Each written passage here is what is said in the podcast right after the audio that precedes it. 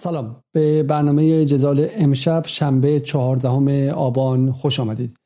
در ده روز گذشته سه اتفاق پیاپی ذهنها رو به خودش مشغول کرد. اولی عملیات تروریستی داعش در شاهچراغ بعدی قتل یک جوان 21 ساله در شهرک اکباتان توسط کسانی که قرار بود از معترضین باشن به نام جوانی که به نامش آرمان علی وردی بود و بعد معلوم شد طلبه و بسیجی است.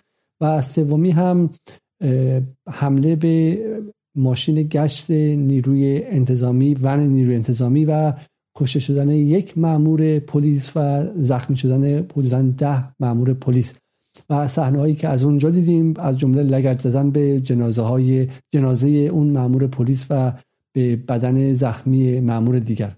این اتفاقات نشان میده که چه بخواهیم چه نخواهیم ما با سطحی بسیار متفاوت از خشونت در اتفاقات اخیر در ایران روبرو هستیم. اما آیا این خشونت ها اتفاقی تصادفی یا محصول بالا رفتن سطح سرکوب از سمت جمهوری اسلامی و ناامید شدن جامعه از اتفاقات مدنی و جنبش بدون خشونت در سال 88 و پس از آن است آنطور که بی بی سی و اینترنشنال می‌گویند یا اینکه اتفاقی دیگر در جریان است؟ ما امشب بر برنامه که با پریسا نصرآبادی داریم نشان خواهیم داد که چگونه تغییر تاکتیک واشنگتن و CIA و پنتاگون از اواخر دهه 80 شمسی یعنی سال حدودا 2010 از سمت اتفاقات بدون خشونت و اون چیزی که به non-violence civil movement معروف بودش و در خود ایران تبلیغ می‌شد به سمت اتفاقات پرخشونت به عنوان یک تاکتیک رسمی تغییر پیدا کرده. ما این رو ابتدا در سوریه و در لیبی دیدیم و در سال 2014 هم در اوکراین دیدیم و امشب درباره این با شما صحبت می‌کنیم تا نشون بدیم که چگونه تلاش های از بیرون از ایران و به از واشنگتن در جریانی که به سیستماتیک گردان های آزوف ایرانی رو تشکیل بدن و برای ناامن سازی سیستماتیک ایران قدم بردارن این شما و این برنامه امشب با پریسا نصرآبادی. سلام پریسا. خیلی خیلی خوشحالم که بعد از مدت ها دوباره در کنار ما هستی در جدال. می‌خوای با بحث اوکراین شروع کنیم. ولی قبل از اینکه شروع کنیم یک مقدمه به ما بده که اصلا چه شد که در سال 2014 گردان آزوف به میدان اومد؟ من اول سلام می‌کنم به همه کسانی که الان دارن برنامه رو می‌بینن یا میشنون یا بعدا احیانا برنامه رو گوش می‌کنن یا می‌بینن. و خوشحالم که دوباره تونستم تو این برنامه شرکت بکنم. خیلی وقتی بود که می‌خواستیم در مورد اوکراین برنامه هایی داشته باشیم ولی به حال یکم فاصله افتاد و بحث های مهمی این وسط باقی موند که حالا امیدوارم بتونیم تو فرصت های دیگه حالا یا در موردشون بنویسیم یا اینکه بتونیم به شکل صوتی یا تصویری برنامه‌ای در موردشون داشته باشیم. ولی بعد از این اتفاقاتی که در این چلو چند روز افتاد به نظر می‌رسه که خیلی واجب بود که ما بیایم یه مقداری در مورد یک سری از این الگوهای جنگ جنگ های نیابتی امپریالیستی حالا در رأسشون ایالات متحده و همینطور همدستانش. چون به حال ایالات متحده تو پیش بردن این نبردهای نیابتی اصلا تنها نبوده. یعنی چه در واقع در اون بلوک کشورهای آنگلو ساکسونی به خصوص انگلیس و کانادا و همینطور باقی کشورهای اتحادیه اروپا و همینطور در منطقه ما کشوری کشور که چرس کنم رژیم اشغالگری مثل اسرائیل اینها به حال دولت هایی هستند که در انجام این نبردهای نیابتی همراه ایالات متحده بودند. به خصوص در دورانی که به نظر می‌رسه اون دوران در واقع تک قطبی شدن این نظم جهانی در, در یک سراشیبی قرار گرفته و دیگه ایالات متحده نه قادره که به شکل مستقیم وارد یک سری عملیات های نظامی و لشکرکشی ها و حملاتی بشه که بتونه از طریق اونها کشورها رو به تصرف در بیاره یا به کنترل خودش در بیاره و اینکه به حال خیلی ساده نیستش که بتونه از شیوه های کلاسیک استفاده بکنه. اینه که به حال در ادامه بحثی که حالا تو به خصوص خیلی خوب پیش بردی در طی این مدت در باز کردن ابعاد مختلف این جنگ هیبریدی که علیه ایران در جریانه فکر کنم خیلی واجبه که در واقع به این بعد ماجرا هم بپردازیم به بهانه اوکراین چون به نظر می‌رسه که شباهت هایی وجود داره به حال. و این شباهت ها انکار ناپذیرن و از غذا نیروهای سیاسی هم هستن که هم در حوزه اوکراین و هم در ایران بسیار اکتیو و فعال هستن و اینها مناسباتی هم با همدیگه دارن. نه اینکه صرفا شباهتی بین دوتا حوزه برقرار باشه بلکه نیروهای سیاسی هستن که همزمان که در اوکراین درگیر هستن نسبت به ایران هم بسیار فعال هستن و دارن به حال کار می‌کنن علیه ایران. اینه که چون از اونجایی که به حال جنگ هیبریدی بسیار متنوع دیگه از اسمش پیداست. جنگیه که ترکیبی از المان ها و عناصر و حوزه های مختلفی که میشه اینها رو در واقع به عندالاقتضا به اصطلاح در شرایط مختلف با توجه به ویژگی های هر کشوری شرایط ژئوپلیتیکیش و اینها میشه از اونها استفاده کرد و یکی از اونها هم طبعا گروه های سیاسی جریانات سیاسی اپوزیسیون هر دولت نهادها و سازمانهای غیر دولتی منطقه‌ای یا بین المللی هستند که به خصوص از منظر حقوق بشری یا برای اصطلاح گسترش دموکراسی توی گیومه اینها در کشورهای مختلف سعی می‌کنن که فعال باشن و در شرایطی که در کشورهای کانونهای تنش گشوده میشه میان و دخالت می‌کنن و جنگ هیبریدی از این جهت هم خیلی حائز اهمیت میشه.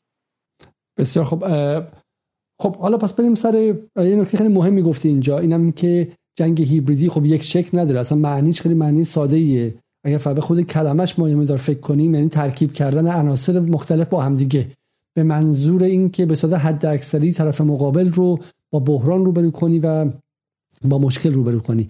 این یعنی اگر در جنگ نظامی فقط عناصر نظامی هست مرزهای زمینی و هوایی و دریایی هستش تو اینجا در یک عرصه ای که به شکلی دیتا به شکلی عرصه اینفورماتیک عرصه شبکه های مجازی اقتصاد ارز و امور مالی در زمانی که همه چیز جهانی شده و از این بانک به اون بانک مرتب در حال رفته آمده و اقتصاد جهانی شده و رفته آمدها و همینطور هم فرهنگ و چیزهایی که اونها هم در عرصه جهانی هستش همه رو می‌تونی وپنایز کنی یا تبدیل کنی به یک اسلحه علیه طرف مقابل. خب این اگر در سوریه باشه که سویه های سلفیگری و اسلامی هستش خب اون رو تو میای وپنایز می‌کنی و تسلیحاتی می‌کنی. اگر در اوکراین باشه جور دیگه میای انجام میدی و از به شکلی اون عناصر بومی اونجا استفاده می‌کنی. در ایران هم مسلما اگر جایی لازم باشه از وهابیای به شکلی بخش سنی استفاده می‌کنی. می‌تونی ترکیب کنی با کسانی که علایق آریایی دارن در جای دیگه کسایی که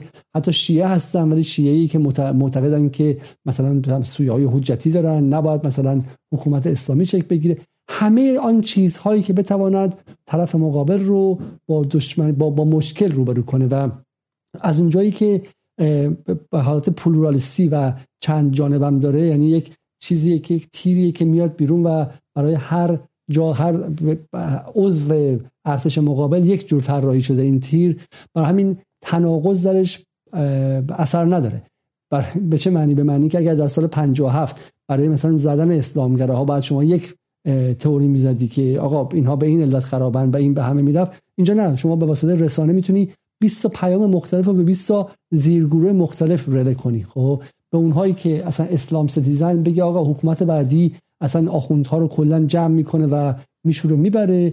به اونهایی که مسلمانن ولی مثلا از حکومت دل خوش ندارن میگه آقا یک اسلام متفاوتی میاد که اصلا چه می‌دونم عبادت شما خیلی خیلی بهتر میشه و کیفیتش بهتر میشه. به اونهایی که می‌خوان چه می‌دونم همزمان مثلا مسائل جنسیتی فعلی بمونه و مرد سالاران یه چیز میگی به گروه های LGBT چیز دیگه میگی و این پیام های مختلف رو به گروه های مختلف رله می‌کنیم و سعی می‌کنیم که هر کدومشون تبدیل کنی به به یک نوع اسلحه. و این نکته خیلی مهمیه. چون به نظر میاد که از سال 2010 به بعد همونطور که تو هم گفتی در این تغییر فرماسیون و تغییر به شکلی دوره بندی امپریالیزم اگر در دوره امپریالیسم دنبال این بود که حکومت ها رو بگیره و تبدیل کنه به اقمار خودش و تبدیل کنه به امتداد خودش. مثلا در دهه 90 میلادی در دهه دهه 70 اصلاح طلبها اگر می‌تونستن انقلاب مخملی کنن که دنبالش هم بودن بخششون حالا همین سازگارا در لندن این رسمی میگفتش. میگم من به مصطفی تاجزاده گفتم که وقتی انقلاب مخملی الانه یعنی سال 77 مثلا نه بذاری دیر شه و طرف مقابل خودشو بگیره. خب ایران می‌تونست مثل حالا کشورهای دیگه بخشی از اونها بشه. از 2000 به بعد سمت اشغالگری و سمت اینکه اونجا رو به عنوان یک کل واحد در نظر بگیرن و نذارن طرف مقابل بتونه اون از آن خودش کنه بپیوندن به امکان مثلا شکلی بلوک بزرگ چین در سالهای بعد. و سال 2010 به بعد به نظر دوره سوم شروع میشه که اون دوره اینه که نه ما نمی‌تونیم بگیریم ولی بذار ویرانش کنیم. بذار ویران سازی و دولت زدایی انجام شه. کاری کنیم که توی این کشورها دولت مستقل دولت متمرکز نتونه شکل بگیره. لیبی رو ببینید. لیبی رو خیلی میگن که اروپا داره شکست خورد. ولی به نظر میاد که اصلا اینطور نیستش. دقیقا ناتو همونو می‌خواست که در لیبی انجام بده.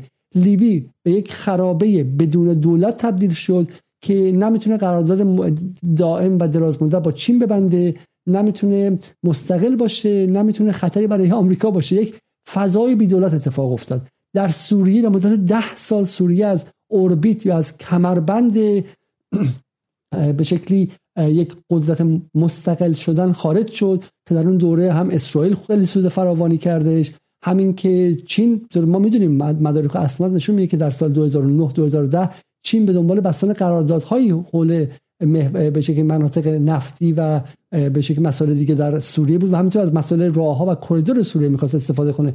ده سال سوریه غیر قابل استفاده شد و برای همین ناامن سازی و دولت زدایی یعنی از بین رفتن دولت خودش یک سوده. لازم نیستش که حتما یک انقلابی رخ بده اونجا و بعد حکومت بعدی بیاد نزدیک به غرب باشه. نه نه نه. حتی اگه 20 درصد هم امنیت یک کشوری از بین بره و توش نتونه همین کریدورهایی مثلا نزدیک به بلوک شرق داره شکل بگیره و دولت از دولت بودن به شکل از حیز انتفاع بیفته خودش یک سود اساسی برای آمریکاست و به نظر میاد که در قالب اینه که بعد حالا به جای امثال رامین جهان بگلو نسرین ستوده و شیرین عبادی که ما در دهه 80 شمسی داشتیم که قهرمانان جنبش بدون خشونت بودن ما وارد فاز دیگه میشیم که امشب در موردش صحبت می‌کنیم. خب می‌خوای پریسا یه مقدار مثلا بگی که داستان اوکراین چی بود و ما رو اصلا از سال 2004 بکشونی به 2014 خب اوکراین یکی از در واقع جمهوری های استقلالی یافته بود که بعد از فروپاشی یا انحلال اتحاد جماهیر شوروی تبدیل شد به یک به حال کشور مستقلی که بسیار کشور فقیری بود. یعنی بسیاری از این جمهوری هایی که مستقل شدن بعد از فروپاشی کشورهایی بودند که به لحاظ نرخ فقر یا تولید ناخالص داخلی یا شرایط شاخص هایی که به مثلا توسعه انسانی و اینها مرتبط بود علاوه مثلا سطح درآمد نرخ تورم و اینها در شرایط بسیار فاجعه باری قرار گرفته بودند. چون واقعا انحلال اتحاد جماهیر شوروی به لحاظ اقتصادی در شرایطی اتفاق افتاده بود که واقعا این کشورها به زمین خورده بودن و سطح فسادی که در اقتصاد این دولت ها وجود داشت به لحاظ رشد یک گروههایی از سرمایه داران یا اولیگارش هایی که به شکل انحصاری ثروت رو در قبضه خودشون گرفته بودن و عملا مانع از این شده بودن که بر حال این شکاف عمیق طبقاتی اون نابرابری ها و اون بیعدالتی در واقع یک کمی حتی قابل تحمل باشه در یک وضعیت بسیار افتضاحی مجموعه این کشورها به سر می بردن خب سال 2004 که در واقع یکی از مهمترین مقاطعی هستش که به نوعی میشه گفت تحولاتی که در اوکراین این تحولات جدیدی که در اوکراین اتفاق افتاد از اون نقطه شروع میشه سال 2014 مقطعیه که انقلاب نارنجی در اوکراین رخ میده. انقلاب نارنجی در امتداد مجموعه انقلاب های رنگی یا انقلاب های مخملی که به خصوص یعنی در عصر تک قطبی شدن جهان در واقع از سربستان شروع شد. یعنی بعد از اینکه ایالات متحده و باقی همراهانش در ناتو پروژه بالکانیزاسیون رو جلو بردن باعث شدن که یکی از در واقع بزرگترین کشور اروپا و یکی از پیشرفته ترین و توسعه یافته ترین کشورهای اروپا یعنی یوگسلاوی سابق از هم بپاشه و تجزیه بشه به مجموعه ای از کشورهای خوردی که هم هنوز که هنوزه با همدیگه این تنش ها بینشون. حل نشده و اون مسائبی که به حال به وجود اومد همچنان پابرجاست. این کشور که فروپاشید و در سال 2000 ما انقلاب به اصطلاح انقلاب بولدوزرها رو در سربستان داشتیم که خودش یکی از انواع همین انقلاب های مخملی بود. ما انقلاب های بعدی رو داشتیم مثلا انقلاب گل روز رو داشتیم در گرجستان سال 2003 انقلاب نارنجی رو داشتیم.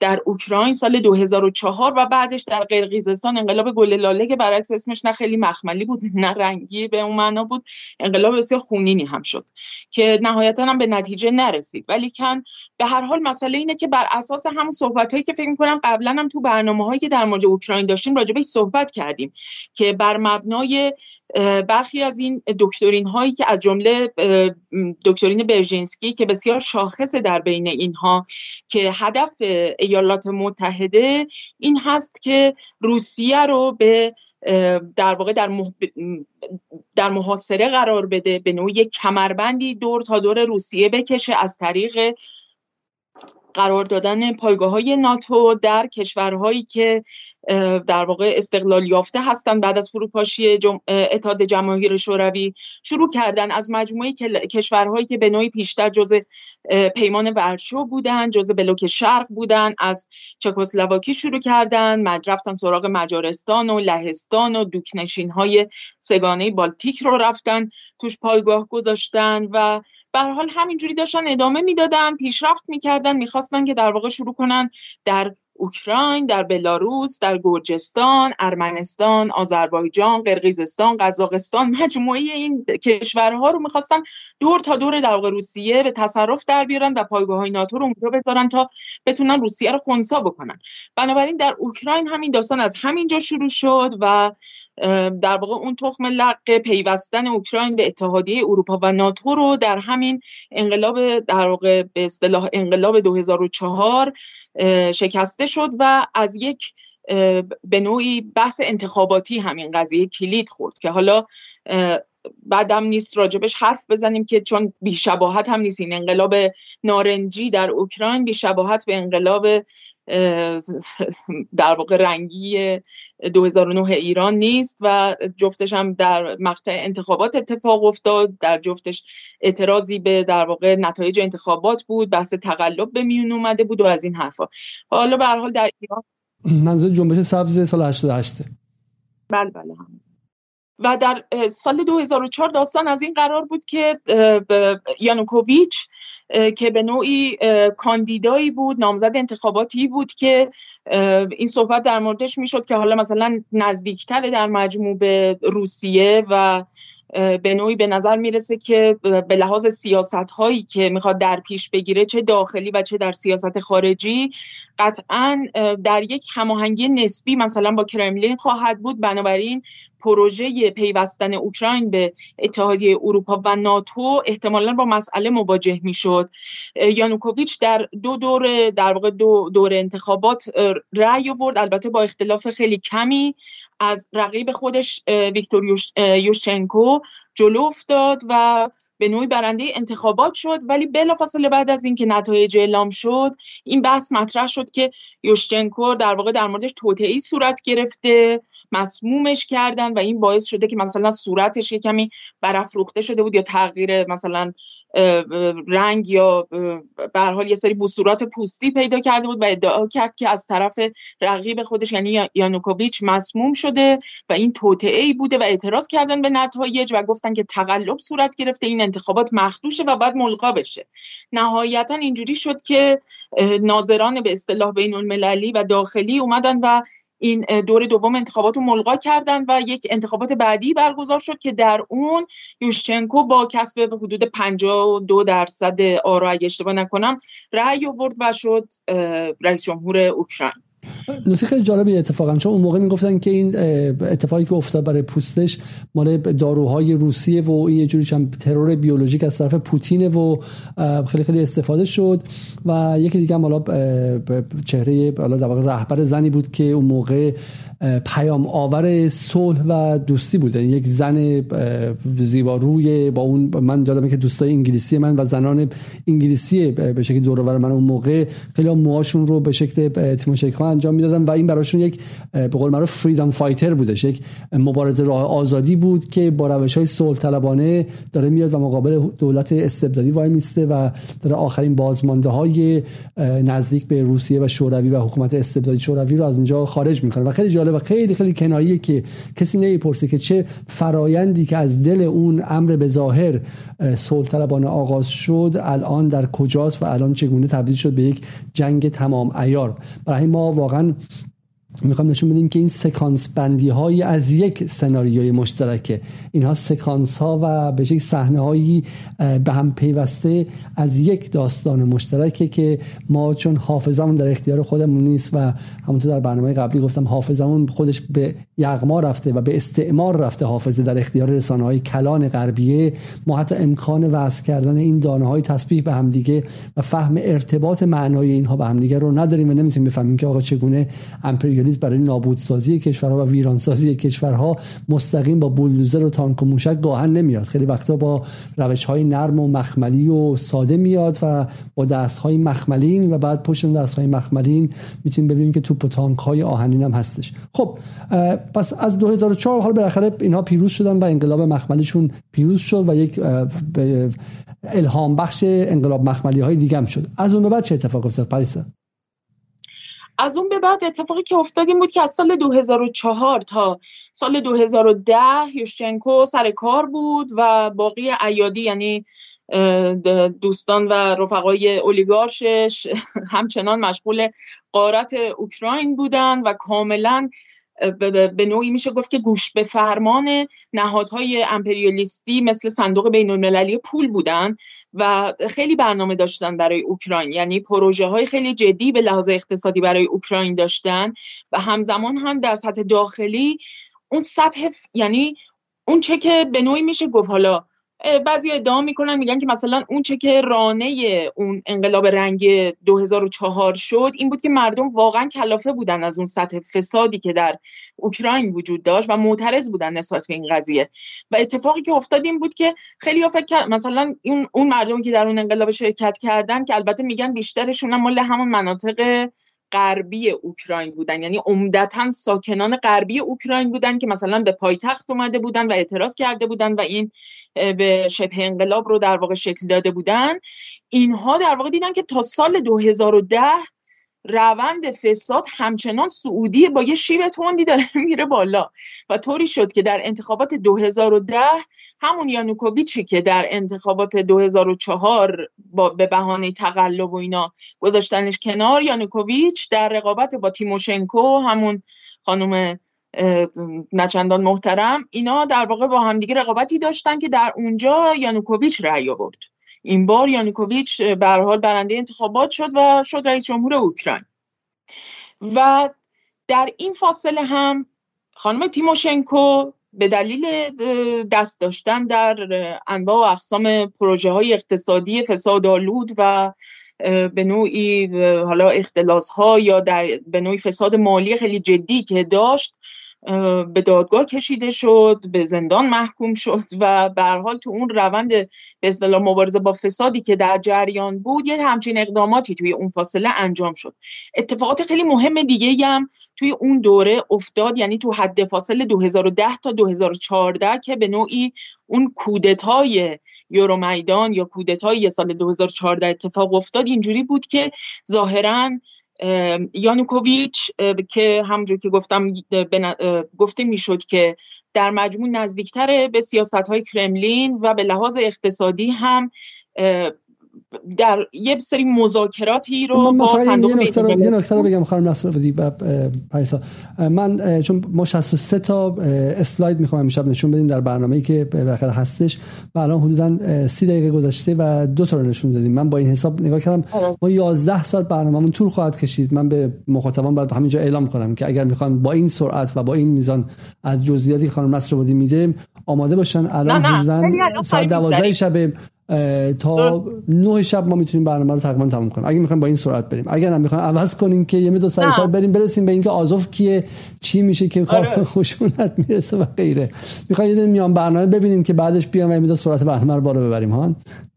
اگه میزش من 2014 رو بگم بعد میام برنامه ببینیم بریم سراغ آزوف. خوب بود. به خاطر اینکه ببینید چرا؟ به خاطر اینکه الان اینجا این بحث مطرحه که خیلی شبیه به یه سری از اون وقایعی که در مورد لیبی راجبش صحبت کردیم. یعنی گفتیم که قذافی یه جوری داشت خلاف اون مسیری حرکت می‌کرد برای آفریقا می‌خواست در اتحادیه آفریقا بحث پول واحد و سیاست های اقتصادی ویژه‌ای رو جلو ببره و همین عملا باعث شد که علیرغم اینکه خل اصلاح کرده بودن خودشون رو ولی کن به هر حال حکومتش رو در واقع از بین ببرن. در در واقع این انقلاب به اصطلاح یورو میدان در سال 2014 کمابیش هم همچین اتفاقی افتاد. به خاطر اینکه ما در این دوره شاهد این هستیم که به حال روسیه داره یه مسیر متفاوتی رو کم کم طی می‌کنه و یانوکوویچی که در حال یه سری مذاکرات بود با صندوق بین المللی پول این مذاکراتش به بنبست خورد و دیگه قطع کرد مذاکره رو با صندوق. اینجا بود که در واقع اعلام کرد که ما نمی‌خوایم اون سیاست های ریاضتی که دارین شما به ما دیکته می‌کنین و جلو ببریم. می‌خوایم ببریم اوکراین توی یه سری پیمان های منطقه‌ای ببریمش مثلا در همون پیمان امنیت جمعی و شانگهای و نمی‌دونم پیمان های منطقه‌ای اوراسیا یعنی اون خط اوراسیا گرایی رو یانوکوویچ اعلام کرد و اینجا شد که سال 2014 این فتنه به پا شد و در واقع به نوعی کودتا انجام دادن و حکومت یانوکوویچ رو ساقط کردن. اونم از ترس جونش در واقع فرار کرد به روسیه به خاطر اینکه احتمال تهدید شده بود از سمت همین جریانات نئوفاشیست و دستگاه امنیتی دست راستی اوکراینی که احتمالا میکشنش و برای همین از اوکراین رفت. و اینجا سرآغاز به نوعی وارد صحنه شدن گردان آزوف یا این جریانی که در واقع این سازمان یا این گروه شبه نظامی نوفاشیستی هستش که در اوکراین به شکل خیلی جدی و علنی در صحنه ظاهر شدن و شدن بخشی از دستگاه نظامی امنیتی و سرکوبی که در اوکراین تا به امروز همچنان برقراره و داره فعالیت می‌کنه. خب این خیلی خیلی نکته مهمیه این قضیه و من می‌دونم یه خورده بحث شاید ثقیل باشه. اولا حدودا 1330 نفر دارن برنامه رو می‌بینن 400 نفر لایک کردن. تشکر می‌کنم این برنامه رو لایک کنید. مثل همیشه تقاضا می‌کنم که به کانال یوتیوب ما subscribe کنید حدودا فقط 22 هزار نفر ما تا به این لحظه subscribe در واقع مشترک داریم و خب اصل قضیه برای اینکه بتونیم ادامه بدیم و بتونیم به شکلی دیده بشیم اینه. واقعا در مقابله اینترنشنال و بی بی سی که میلیون ها نفر می‌بینن. گاهی وقتی ما فکر می‌کنیم که اصلا قابل مقایسه نیست ولی من مطمئنم که با کمک شما اتفاق میفته اما این نکته خیلی مهمی که هست اینه اینه که ما می‌خوایم امشب پروسه توضیح بدیم. و اگر با ما یه خرده صبور باشید یه خرده جزئیات زیاد داره. ولی به نظر من بسیار بسیار مهمه فهم این پروسه. این یه برنامه فقط به پخش اطلاعات و ارقام و دیتا نیستش که حالا خستتون کنه. کلاس درس هم نیستش. یه اتفاق خیلی مهم تو اوکراین افتاده. اونایی که اخبار رو دنبال می‌کنن حتما یادشونه که چگونه تصاویر زیبای انقلاب و به شکلی چند سال 2004 حالا اونایی که سنشون بیشتره این سال 83 چه صحنه هایی بود و اون چیزی که به اسم جنبش مدنی بود چه اتفاقی افتاد؟ و بعد ما می‌رسیم به 2014 2014 چه اتفاق مهمی میفته اینی که ما از 2014 فقط تصاویر انقلابی رو می‌بینیم. بهش میگن انقلاب میدان. و ما تصاویر خیلی خیلی پرشکوهی دیدیم از جوانانی که داشتن مثلا چه می‌دونم مبارزه می‌کردن سنگربندی می‌کردن. و در غرب این به عنوان یک انقلاب رولوشن به مردم و به افکار عمومی فروخته شد. همون موقع زمزمه هایی بود از آمدن گروه های نئونازی. و همون موقع گفته می‌شد که اینها چیزی نیستن جز به شکل پروپاگاندای رسانه های روسی. اینها دیس اینفورمیشن کمپین روس ها هستن و گوش ها بسته بود. کسی باور نمی‌کرد که در اوکراین آخه اوکراین به نئونازی‌ها چه ربطی داره؟ شما از کجا در آوردین این پوتین پدر سوخته رو ببین از کجا میره چی در میاره؟ بعد اینکه بتونه مردم رو سرکوب کنه خب؟ و حالا از اون سالها که گذشته تمام مدارک و اسناد نشون میده که نه به راستی اینها یک سری نئونازی بودن. یعنی حالا امشب در بیشتر صحبت می‌کنیم و ما می‌خوام این بخش نگفته سال 2014 رو توضیح بدیم. که می‌رسه به جنگ 2022 یعنی 8 سال بعدش. و می‌خوام توضیح بدیم که این مکانیزم چگونه قرار است در ایران اتفاق بیفته. برای این با ما همراه باشید.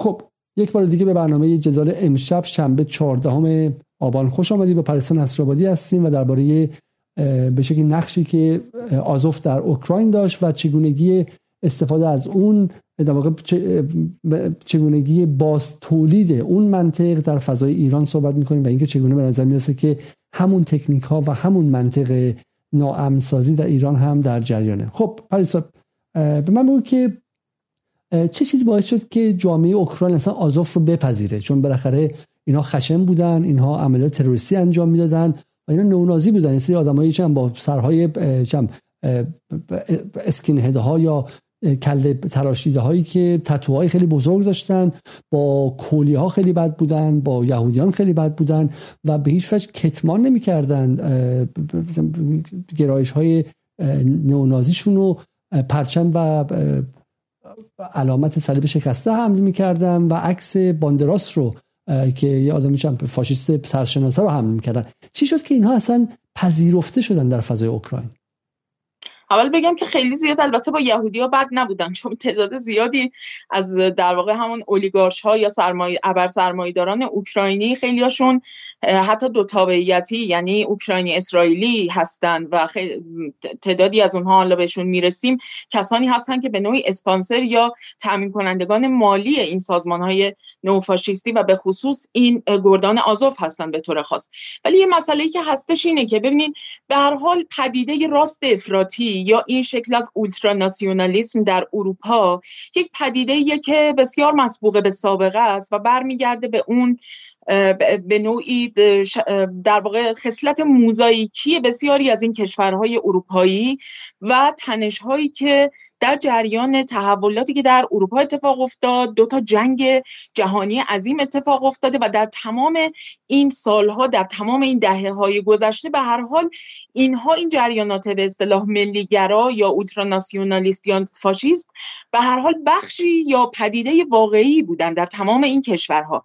از جمله در اوکراین. اوکراین کشوریه که هم به لحاظ ساختار به نوعی قومی و اون بافت جمعیتیش به یه شکلی دوپاره است. یعنی اینکه غرب اوکراین عمدتا پایگاه و محل سکونت همین کسانیه که خیلی استقبال می‌کنن از این گرایشات اولترا ناسیونالیستی و بسیار دست راستی و کسانی هستن که خودشون رو اسلاو نمی‌دونن با روسیه بسیار مسئله دارن و مشکل دارن و به لحاظ تاریخی هم مثلا همون عکسی که ابتدا نشون دادی توی اون تظاهرات که دارن یه پلاکارد یه تصویر یه نفر رو حمل می‌کنن مثلا اون فرد استپان باندرا همین تصویراره.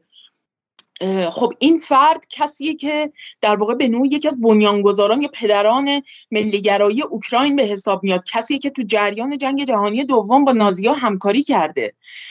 و نهایتا اون بخشهایی از متفقین یعنی انگلیس و آمریکا و اینها در واقع اینو نهایتا آزادش کردن از اردوگاه کار اجباری برای اینکه بتونه فضای اوکراین رو به نوعی علیه شوروی اون دوره دو قطبی بکنه و به نوعی یک ترمزی باشه برای برای اتحاد جماهیر شوروی که نهایتا البته کاگبه ترورش کرد. ولی منظورم اینه که اینها به هر حال مسبوق به سابقن یعنی ریشه دارن در تاریخ اون کشور و این جریانی هم که نهایتا در چارچوب آزوف یا در قبلتر از اون هم در قالب یک شکلی از یه سازمانی که به نوع یه جور چتر گروه های مختلف ناسیونالیستی بوده. یه جور جبهه‌ای بوده که مجموعی از این گروه های اولترا ناسیونالیست عضوش بودن که نهایتا به شکل آزوف در واقع آزوف مهمترین اونها عذاب در اومد و به شکل منسجمتری در صحنه سیاست اوکراین بروز کرد. اینها همه خیلی فعال بودن. بسیار پس اینو فعال بودن. ولی پس حالا میگم شکست اون چون بخیر ملتی که مدعی عملیات بدون خشونت بوده و در سال 2004 انقلاب مخملی ساخته بالاخره یه پروسه طی میشه که بعد آزوف رو بتونه بپذیره. کسایی که با تفنگ در خیابون دارن به شکلی رژه میرن دیگه. خب اون پروسه رو ما چیزی زمانش می‌دونیم که توی اون ده سال چی شد که اوکراین از کشوری که با گل و تقدیم گل به سربازها بود تبدیل به جایی که توش آزوف به سر مسلح درش رژه می‌رفت. حالا اگر اونجا حرفی نیستش. بریم سر این سوال بعدی.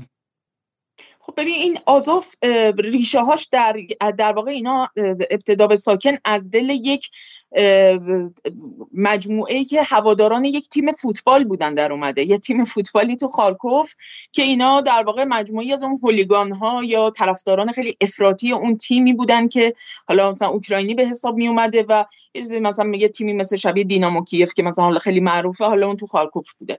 و اینها در واقع هولیگان های طرفدار اون تیم فوتبال بودن که نهایتا در قالب یک مجموعه آزوف گرد همدیگه جمع شدن. از ابتدا هم تمایلات نازیستی داشتن نئونازیستی داشتن. کاملا اون مناسک گروه های نئونازیستی رو رایت می‌کردن. یعنی اولا مسلح شده بودن. سرودها مناسک آینهای نازیستی رو داشتن کاملا. به شدت ضد اقلیت ها همونطوری که گفتی اینها در تمام این سالهایی که تو صحنه سیاست بروز علنی نداشتن ولی به شکل نامرئی داشتن در سطح اوکراین علیه روزتبارها علیه کولیها و روماها علیه مجموعی از اقلیت هایی که در اون کشور زندگی می‌کردن اینا داشتن فعالیت می‌کردن. بسیاری از اینها رو کشتن بسیاری از اینها رو لینچ کردن بسیاری از اینها رو باعث شدن که به خصوص از مناطق غربی اوکراین فرار بکنن و برن به سمت شرق برن به سمت شرق اوکراین در اونجا ساکن بشن. بنابراین اینها به عنوان یک مجموعی از گروه های فشار و گروه های بسیار دست راستی در سطح جامعه فعال بودند. ولی کم در سطح سیاست عملا میشه گفت که از همون سال 2010 به بعد به طور خیلی جدی وارد صحنه شدن و اون دورم دوره که حالا اینا به اسم مبارزه با مثلا فساد و اینها و فساد رو هم در ارتباط و نزدیکی اوکراین با شوروی می‌دونستن با روسیه می‌دونستن ببخشید. و همین این باعث شده بود که تبدیل بشن به یک گروه هدف بسیار مطلوبی برای ایالات متحده و باقی کشورهای در واقع دولت های اروپایی و دولت های عضو ناتو که در واقع از اینها استفاده بکنن. به عنوان یک گروه فشار و نهایتا هم پتانسیل این رو در اینا دیدن که بتونن از اینها استفاده بکنن برای اینکه تبدیلشون بکنن به یک جریان خیلی جدی چون اینا به شدت علیه جدایی طلبانی که تو شرق اوکراین ساکن بودن در ایالت دونباس به خصوص در در واقع اون محدوده دونباس در دو, دو ایالت دونتسک و لوگانسک.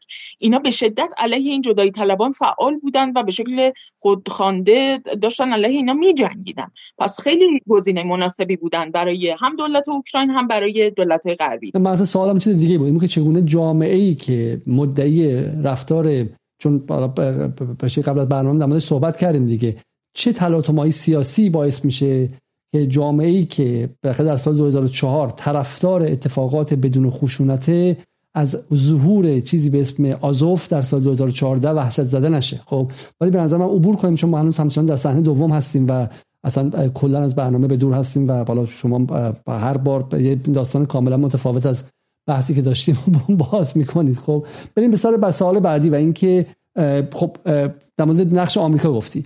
چی شد که غرب حداقل جواب این سوال شما بدید. آقا چی شد؟ غربی که سوال خیلی ساده است. غربی که داشت روی انجیو ها روی جورج سوروز روی به شکلی نهادهای جامعه مدنی روی به شکلی حقوق بشر روی زن و مردهای وکیل های حقوق بشر روی زن و مردهای ال فعالیت می‌کرد. چرخید سال 2010 به بعد و آمد رو آزوف.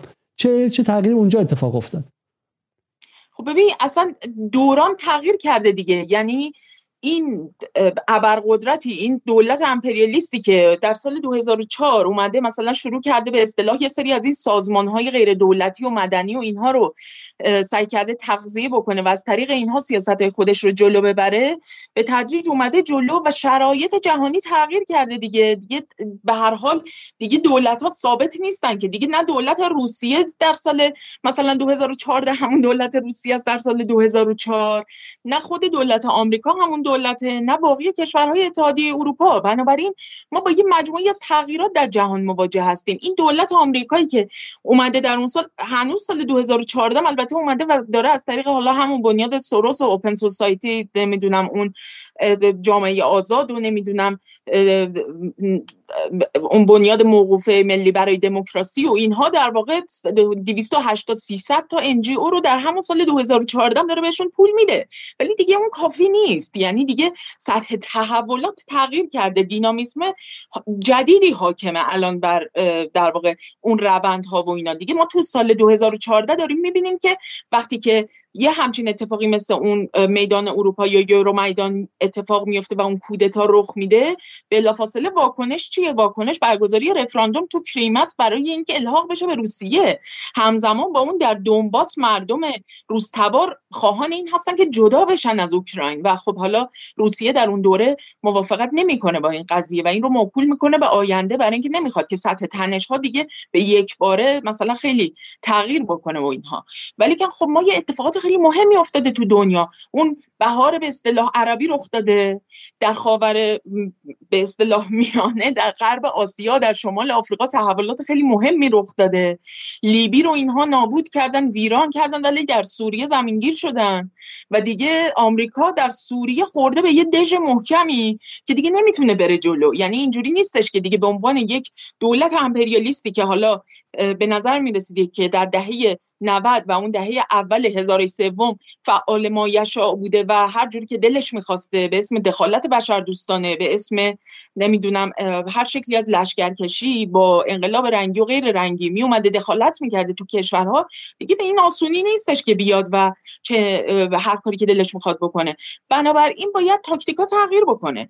بنابراین اون دولت امپریالیست هم نیاز داره به یک سری نیروهایی که به شکل نیابتی بتونن در واقع بخشی از اون خشونت بخشی از اون نظامیگری بخشی از اون در واقع جنگی که در درون اون کشورها می‌خواد به راه بندازه رو از طریق اونا انجام بده. ناتو تسلیحات برسونه پول برسونه همونجوری که الان دارن همینجوری میریزن توی اوکراین پول ها رو ده ها میلیارد دلار تا ریختن در اوکراین و زلینسکی امروز دوباره گفته که ما تراز مالیمون نمی‌دونم نرخ نمی‌دونم پول پول ملیمون نزول کرده و نمی‌دونم سطح ذخیره ارزیمون خیلی پایین اومده و بازم پول نیاز داریم. و تسلیحات دارن میریزن توش. و خب دیگه داره به این شکل دیگه داره به شکل نیابتی سعی می‌کنه نیروهایی رو پروار بکنه. و یکی از اینها هم طبیعتا همین گروه ها و جریانات نوفاشیست هستن که یکی از شاخصتریناشون همین گردان آزوف بوده. بسیار خب پس پس نکته همینه. اینه که 2014 دنیا دیگه عوض شده. این خیلی خیلی نکته مهمیه. ما از همه شما مخاطبان می‌خوایم که مرتب از کل به جز فکر کنید. بالا من نمی‌خوام اینجا وارد یک منبر متفاوتی برم اینجا خب ولی خیلی میگن که چه می‌دونم چی میشه که تحلیل ها اشتباه میشه؟ دنبال این نباشی که چه کسی دلتون رو الان شاد می‌کنه اون فلان ایرانگرایی که تا هفته پیش به شکلی حرفایی می‌ذاره به دلتون میچسبیده میچرخه. برای اینکه نگاه اگر جزئی باشه شما می‌تونید گیج و بهتون دروغ هم می‌تونن بدن. ولی اگر از تصویر کلان شروع کنید تصویرهای کلان خب تصویر ژئوپلیتیک جهانی رو شروع کنید از اونجا. تغییرات کلان رو ببینید خب؟ فریب اینم نخورید که ایران مرکز جهانه. ایران مرکز جهان نیستش خب؟ تصویر کلان داره دنیا عوض میشه نظم قدیم داره فرو میفته و نظم جدید داره شکل می‌گیره. ما اینو می‌دونیم. گفته شده که در بین در این اتفاق عبور از یک نظم به نظم دیگه جنگ های رخ خواهد داد تلاطم های رخ خواهد داد به قول آقای خامنه ای آینده های دشوار و و پیچیده اونجا هستش اونجا و, و در این وسط ما از میگم سال 2010 بعد دیگه تقریبا شروع میشه. آمریکا در عراق و افغانستان شکستش قطعی شده. انقلاب های عربی رو به وجود آورده که بخشی از اون شکست رو پس بگیره و ویرانسازی کشور رو شروع کنه. و این طرف مقابل هم داره قدرت می‌گیره. روسیه در سوریه نه فقط عقب نرفته به حالت تهاجمی در اومده. ایران نه فقط در سوریه عقب نرفته به حالت تهاجمی در اومده و مقابل امپریالیسم ایستادن. و همین دو طرف به قول معروف آرایش جنگی گرفتن. درسته پریسا؟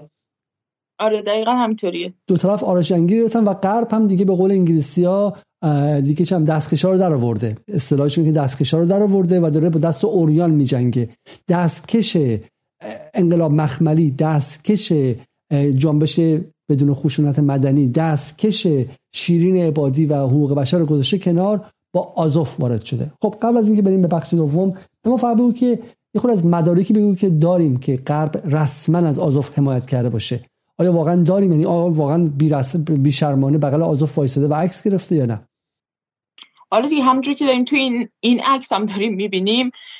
خانم ویکتوریا نولاند به حال به عنوان کسی که در دولت اوباما اون دوره یکی از مقامات رسمی کاخ سفید به حساب میاد در اونجا حضور داره. در انقلاب شبه انقلاب یورومیدان در سال 2014 تعداد زیادی از سناتورهای آمریکایی از جمله مثلا سناتور مکین از جمله نمی‌دونم سناتور مورفی گروه های مختلف. سناتورهای انواع و اقسام رنگ و رنگ اونجا حضور دارن و در جمع مردم به اصطلاح معترض اوکراین اونجا دارن سخنرانی می‌کنن و یادم میاد از اون موقع مثلا یکی از این سخنرانی مکین خیلی جالب توجه بود. مثلا وایساده بود وسط کیف وسط معترضان اوکراینی. اونجا داشت میگفتش که ما به روسیه به دولت روسیه اخطار می‌کنیم که ما در مقابل دخالت شما در امور داخلی کشورها در امور داخلی اوکراین ما ساکت نمی نشینیم و جواب میده. وسط کیف وایسادی تو؟ تو وسط یه اعتراض وایسادی داری میگی که ما مثلا دخالت روسیه رو بی جواب نمی‌گذاریم و واقعا خیلی بیشرم. یعنی یه سطحی از بیشرمی بود که آدم نمی‌دونست چه جوری باید در موردش صحبت بکنه. ولی خب همونجور که میگی الان مثلا این ویکتوریا نولاند که در همین وقایع اخیر در چند ماه گذشتم اسمش اومد دوباره بر سر زبان ها نولان معاون بلینکنه که معاون وزیر خارجه وقت آمریکاست. و در اون موقع گمانم سفیر ناتو بودش در اوکراین سفیر ناتو بود در شرق اروپا. بله. دقیقا. و به حال جزی چهره های شاخص نئوکان ایالات متحده. همسرش هم که کریستول دیگه. همسرش هم کریستول که جزو گنده های نئوکان هاست که از دهه 80 میلادی به این سمت به شکلی تئوریسین جنگ های اصلی آمریکا بوده به وجود جنگ های خاورمیانه و جنگ عراق و جنگ افغانستان. آره دیگه برای آمریکایی که برای قرن جدید در واقع اون استراتژی که در واقع تنظیم کردن و اینها. و خب خیلی جالبه دیگه که الان ایشون اینجا در کنار کسی ایستاده که یکی از در واقع رهبران آزوف هستش کسی که چهره یکی از چهره های شاخص نوفاشیست اوکراینی به حساب میاد و هیچ ابایی هم نداره چون در تمامی تصاویر دیگه که حالا مثلا عکس رو یه ذره تندتر نشون بدی مثلا این آقا اسمش هم اسمش یه ذره سخت تلفظ تیانوکوب یه همچه اسمی داره. ایشون در واقع مثلا سلام نظامی نازی ها رو میده و در کنار مجموعه ای از چهره های نئونازی و نئوفاشیستی که در اونجا از روشنفکر هستن نویسنده شاعر نمی‌دونم نظریه پردازان مختلف و اینها. ایشون خیلی چهره شاخصی حضور داره و خیلی سراحتا به عنوان یک چهره نازی مورد استقبال بایدن قرار می‌گیره. باش روابط و مناسباتی داره. با نولاند خیلی روابط بسیار نزدیکی دارن. و از طریق مثلا یه چهره شاخصی مثل کولومویسکی که یکی از به نوعی اولیگارش های بسیار شاخص دو تابعیتی اوکراینی اسرائیلی به حساب میاد که هم روابط بسیار نزدیکی با اسرائیل داره و هم در اوکراین بسیار مؤثر سیاستهاش. این آدم که البته روابط نزدیکی هم با زلینسکی هم بعدها داره این آدم یکی از اسپانسرها و تامین کنندگان اصلی آزوفه در کنار سایر گردان ها از این چون اونجا مثلا یک مجموعی از این Right Sector ها یا این گروه های مختلف دست راستی هستن که هر کدوم جدا جدا داشتن فعالیت هایی می‌کردن و این آقای کلومویسکی یکی از کسانیه که خیلی از این sector ها رو در واقع تامین مالی کرده و با آزوف هم که روابط بسیار نزدیکی داشته. بنابراین اینا هم از طریق ارتباطات مستقیمی که با مقامات ناتو با مقامات ایالات متحده با مقامات اسرائیل با مقامات گروه های مختلف دولت های مختلفی که به هر حال علیه روسیه موضع داشتن و اینها اینا خیلی رابط نزدیکی داشتن. هیچ پنهانی هم نمی‌شده این قضیه. و چیزی که جالبه اینه که بسیاری از این رسانه هایی که الان دارن در متح مقاومت نمی‌دونم ارتش اوکراین که بخش مهمیش همین جریانات نوفاشیست هستن دارن سخن سرایی می‌کنن از جمله روزنامه های به اصطلاح دست چپی جریان اصلی مثل گاردین و غیره اینها در اون سالها دارن در مورد اینکه اینها جریانات مثلا نوفاشیستی هستن یا اولترا ناسیونالیستن و اینا به شکلی دارن انظار میدن و هشدار میدن ولی بعدش که کمی یادشون میره. اینم تصویر در واقع یکی از اتا یکی از اتحادیه کارگری اوکراینه در اودسا که واقعی بسیار دردناک و مشهوری بود در اون همون سال 2014 که گفته شد گردان آزوف در واقع اونجا مجموعی از جریاناتی که افراد و جریاناتی که فعال کارگری بودن فعال اتحادیه‌ای بودن گروه های چپ اوکراینی و اینها که خیلی هاشون هم حالا روزتبار بودن یا به هر حال سمپاتی نسبت به روسیه داشتن یا دست کم خیلی منتقد جریانات دست راستی و دولت دست راستی اوکراین بودن و اینها اینا در این اتحادیه در این ساختمون گردان آزوف میگن که باعث آتش سوزی شد و باعث کشته شدن ده ها نفر از اینها شد. آره قصایی که اینا هیچ وقت تو غرب پخش نشده یعنی از سال 2014 به این سمت ما قشن با یک سانسور خبری کامل یک بلک آوت یک میدیا بلک آوت یک خاموشی رسانه‌ای تمام عیار درباره کشت و کشتارهای آزوف رو بودیم هیچ نشنیدیم خب. ولی مثلا اون طرف چه می‌دونم حالا اگه مثلا پوتین کاری کرده مرتب شنیدیم و این عدم توازن بود دیگه. ولی همین در واقع از سال 2014 تا امروز آزوف هم در دونباس به شکلی جنایت های فراوانی کرد همین که در داخل اوکراین بقیه اپوزیسیون رو می‌کشن. یعنی اینجا اینا کسایی که هستن اینا طرفدار حکومت نبودن اینا بخش اپوزیسیون بودن ولی مثلا نگاهشون از نگاه چپ و مثلا کارگری مخالف بودن از منظر نئونازی. و به همونها هم رحم نکردن و این نکته جالبیه. خب این چیه پریسا؟ اینم که همین تصویر همون آقای کولومویسکی همون اولیگارش معروفه که اسپانسر زلینسکی هم بوده روابط بسیار نزدیکی هم داشتن با هم دیگه و گفته میشه که مثلا جز کسانیه که در واقع در روابط و مناسبات مالی خیلی گسترده با زلینسکی داشته که در اون اسناد پاناما که در مورد پولشویی و اینها مطرح شده بود اسم زلینسکی هم اومده بود در بین اونها. در واقع ایشون یکی از چهرههایی که خیلی دست داشته تو جابجا کردن روابط اوکراین و اسرائیل هم بود دیگه درسته؟ کاملا بله بله. برای همین این خیلی جالبه دیگه. یعنی ما وقتی که مثلا در مورد نئونازی ها صحبت می‌کنیم اینجوری به نظر می‌رسه که مثلا اینها هم مثل سلف خودشون مثلا ضد یهود هستن مثلا احیانا یا اینکه مثلا می‌خوان یهودی ها را هم مثلا در اوکراین قتل عام بکنن و اینها. نه این خبرها نیست. یعنی دیگه واقعا اصلا ما با این جریان نوفاشیستی که مواجه هستیم در اروپا بسیاری از اینها اصلا هیچ مسئله ای ندارن با اسرائیل و یهودی ها چون خیلی از اینها در واقع منافع مشترک دارن. همین این دو نفر آدمی که الان تو این تصویر هستن چهره های شاخص این قضیه هستن و خود دولت اسرائیل که یکی از دولت هایی بوده که در تعلیم جریانات نظامی در واقع شبه نظامی نوفاشیست اوکراین بسیار فعال بوده. اینها حمایت باهاش در واقع همکاری می‌کردن و خودم آقای زلینسکی که خودش بارها و بارها در حمایت از اسرائیل گفته که اصلا ما هدفمون این هستش که بتونیم یه دونه اسرائیل بزرگ بزرگتر در واقع در اوکراین به وجود بیاریم. یه همچین حرف زده. خوشم که یهودیه به هر حال. اینه که نه یعنی واقعا اصلا نکته مهمیه نکته مهمیه. پس اول نکته اینه که واقع ایدولوژی ها خیلی سیالن در این زمان. یعنی هر چیزی که به کار جنگ و به کارش هم به هم زدن امنیت اونور بخوره هستش. می‌تونی نئونازی باشی همزمان با اسرائیل هم کار کنی. میگم اصلی است که تناقض ها درش اونقدر آزاردهنده نیست شما می‌تونی اگه به نفع آمریکا باشه شما می‌تونی هم نئونازی باشی و همین که طرفدار مثلا هم کشتن نازی ها 40 سال پیش به 70 سال پیش در جنگ جهانی دوم باشی الان با اسرائیل وایسی به کار کنی. اسرائیل براشون اهمیت نداره. ولی اگه احمد اینجا یه جمله بگه که هولوکوست مثلا چند چند نفر توش بودن و شکی بیاره تمام جهان بسیج میشه که بعد به ایران حمله کرد تحریمش کرد. ایران خطری برای یهودیان. ولی قبل از ادامه دادم بابک صدری میگه که این موضوعات به چه درد ما می‌خوره؟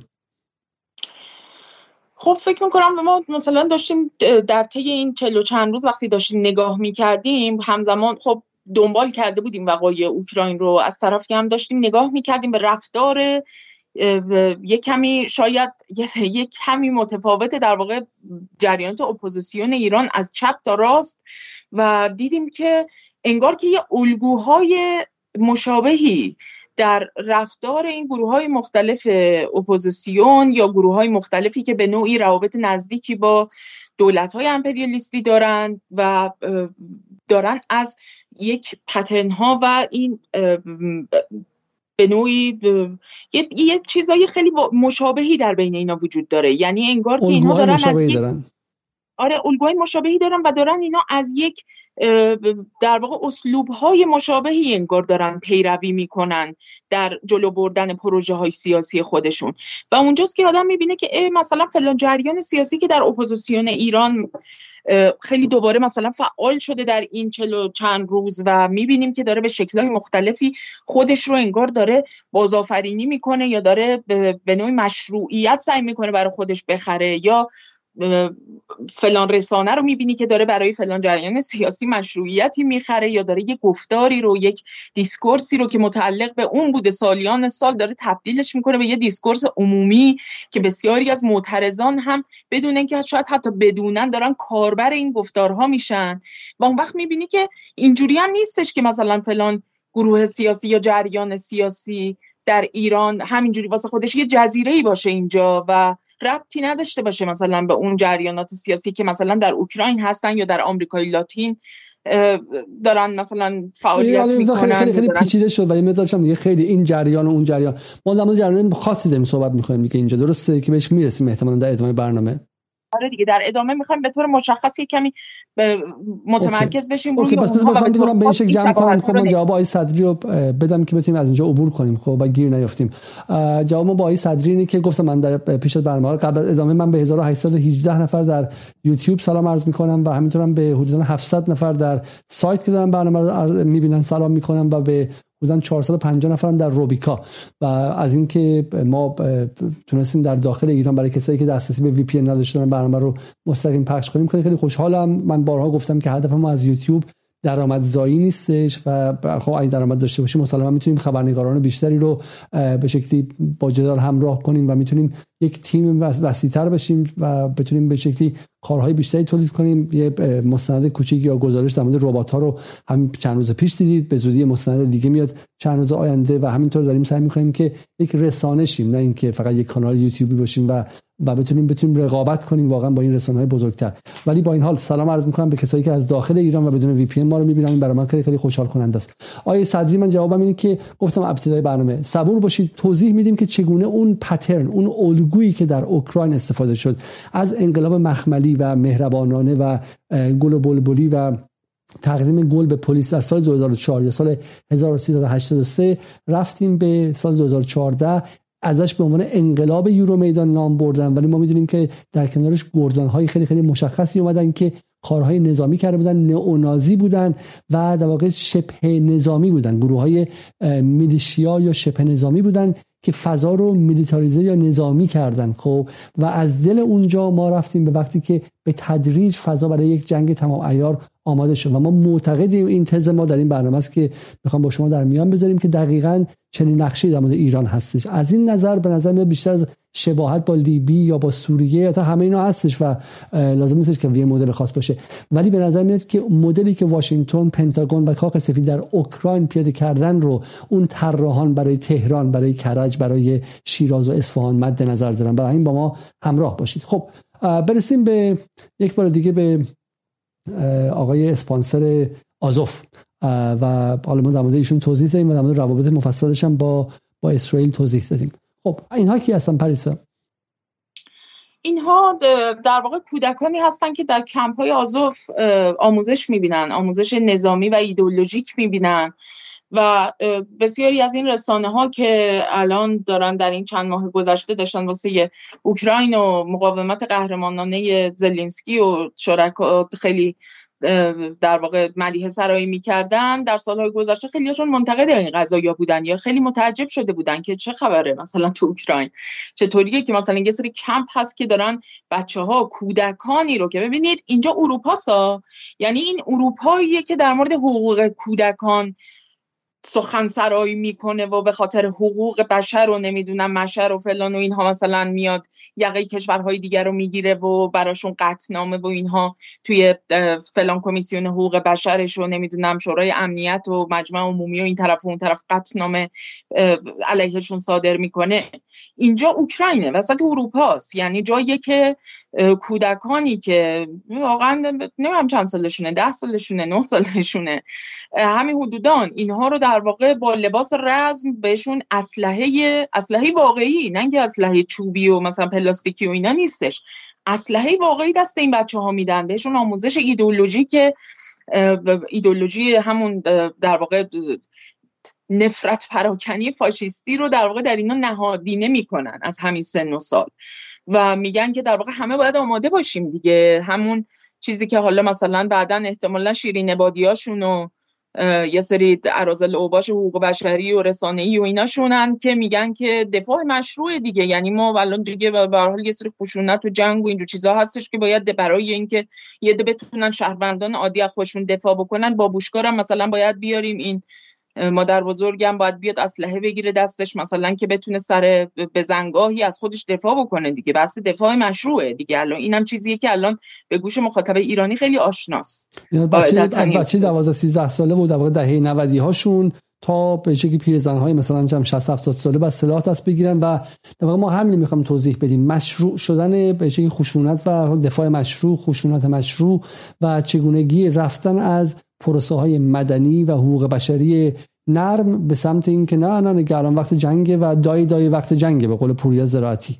خب اینم باز تعداد دیگه از کودکان آزوف هستن. درسته؟ اینا دیگه فقط 7 سالن درسته؟ اینا خیلی کوچیکن واقعا. یعنی اصلا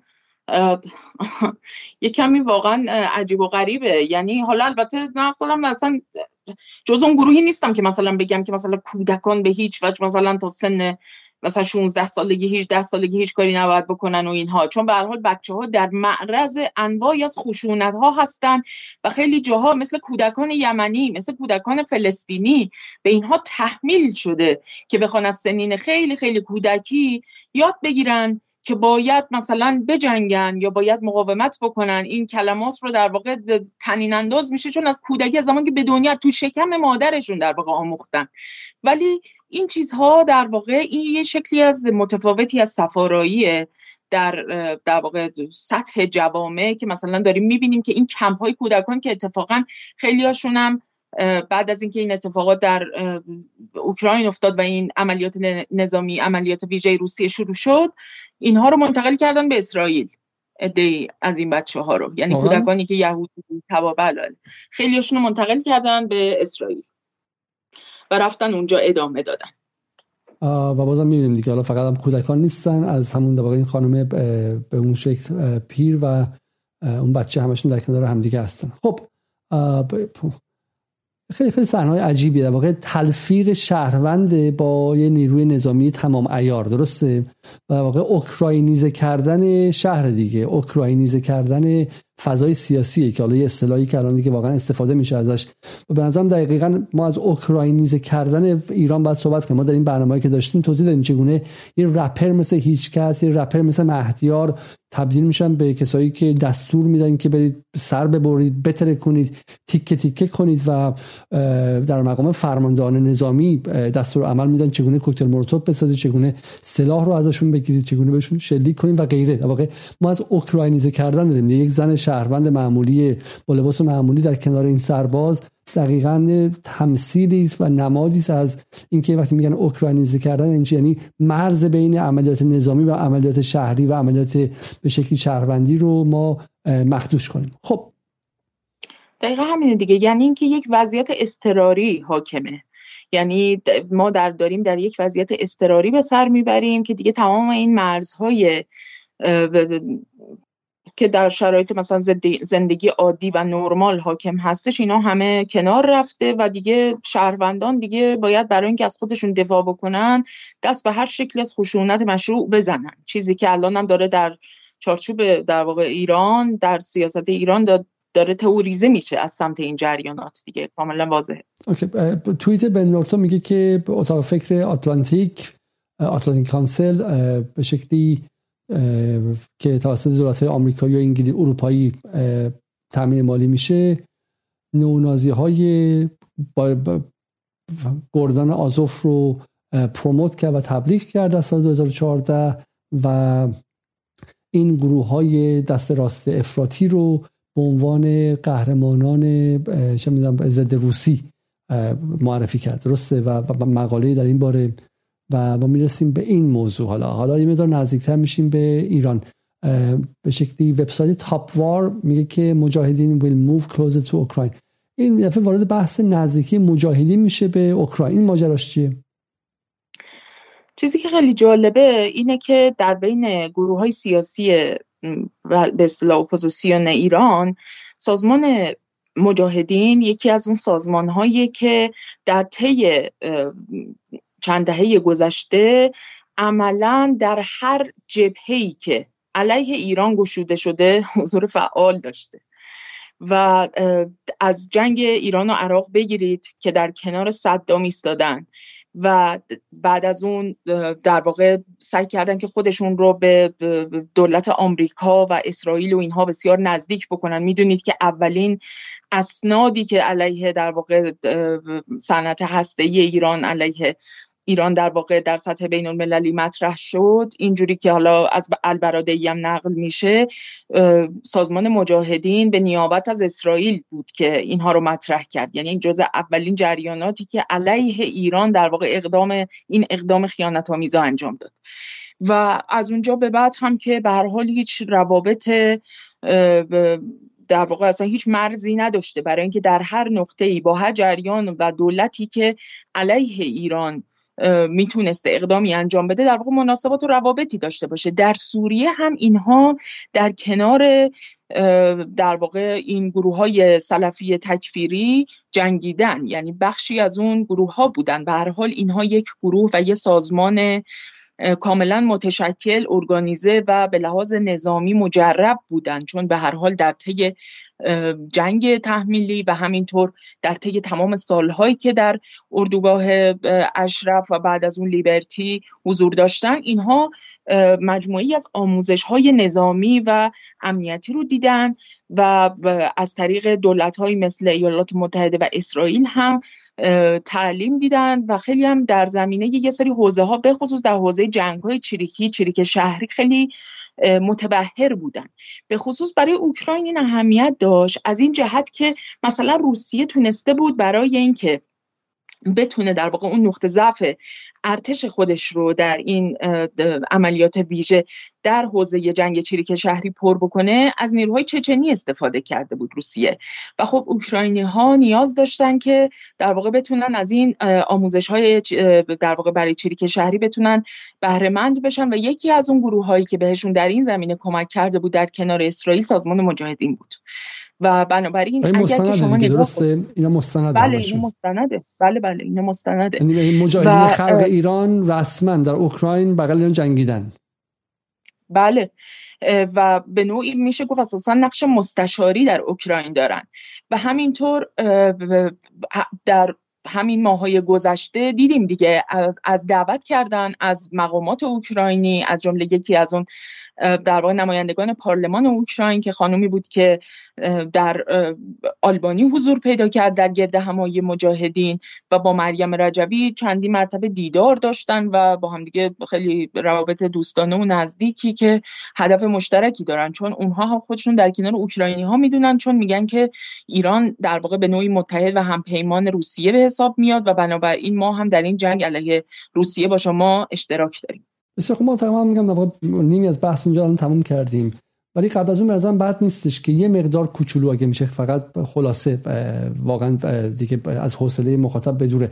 الان امیدوارم که مخاطب به تدریج بفهمه که موضوع چیه. چون یه مقدار مخاطب گیج می‌زد ولی بفهمه که ما داریم ارتباطات رو واکاوی می‌کنیم و یه جور کار جنایی کارگاهی داریم انجام میدیم که نشون بدیم یه شعار نیستش که می‌خوان ایران رو اوکراینیزه کنن. نه نه این یه شعار یک اتهام نیست. می‌خوام نشون بدیم که همون المان ها همون بازیگران که در اوکراین این سالها بودن و مشغول ناامن سازی بودن دقیقا همون بازیگران هستن که الان به ایران دارن سرازیر میشن. پروژه اولی رو موفقیت آمیز انجام دادن اوکراین به ویرانی تبدیل شده یک جبهه جنگی باز شده و همون بازیگران. با ما همراه باشیم شما توضیح میدیم چگونه همون بازیگرا هستن.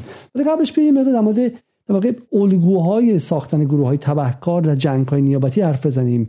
و اگه میشه در مورد به شکلی مشابهاتشون. کدوم کشورها قبلا بودن که از این گروه های تبهکاری حالا مجاهدین آزوف. حالا آزوف که میگیم تبهکاری یعنی تبهکاری ها. یعنی یه سری لات لود کسایی زندان رفتن به خاطر جنایت به خاطر قتل به خاطر دزدی با تتوهای خیلی گنده آماده عضلات هیکلی خب. و گروه که قبلا جز گنگ های تبهکاری بودن تو خیابونا. توی محله ها باجگیری می‌کردن و غیره. و اونها ساماندهی شدن. مثل شبون بیمخ در 28 مرداد سال 32 که گروه های نیمه تبهکاری بودن و ازشون سیای استفاده کرد. کجون کشور دیگه استفاده شده از این قضیه و آیا الگوی آشنایی این پریسا؟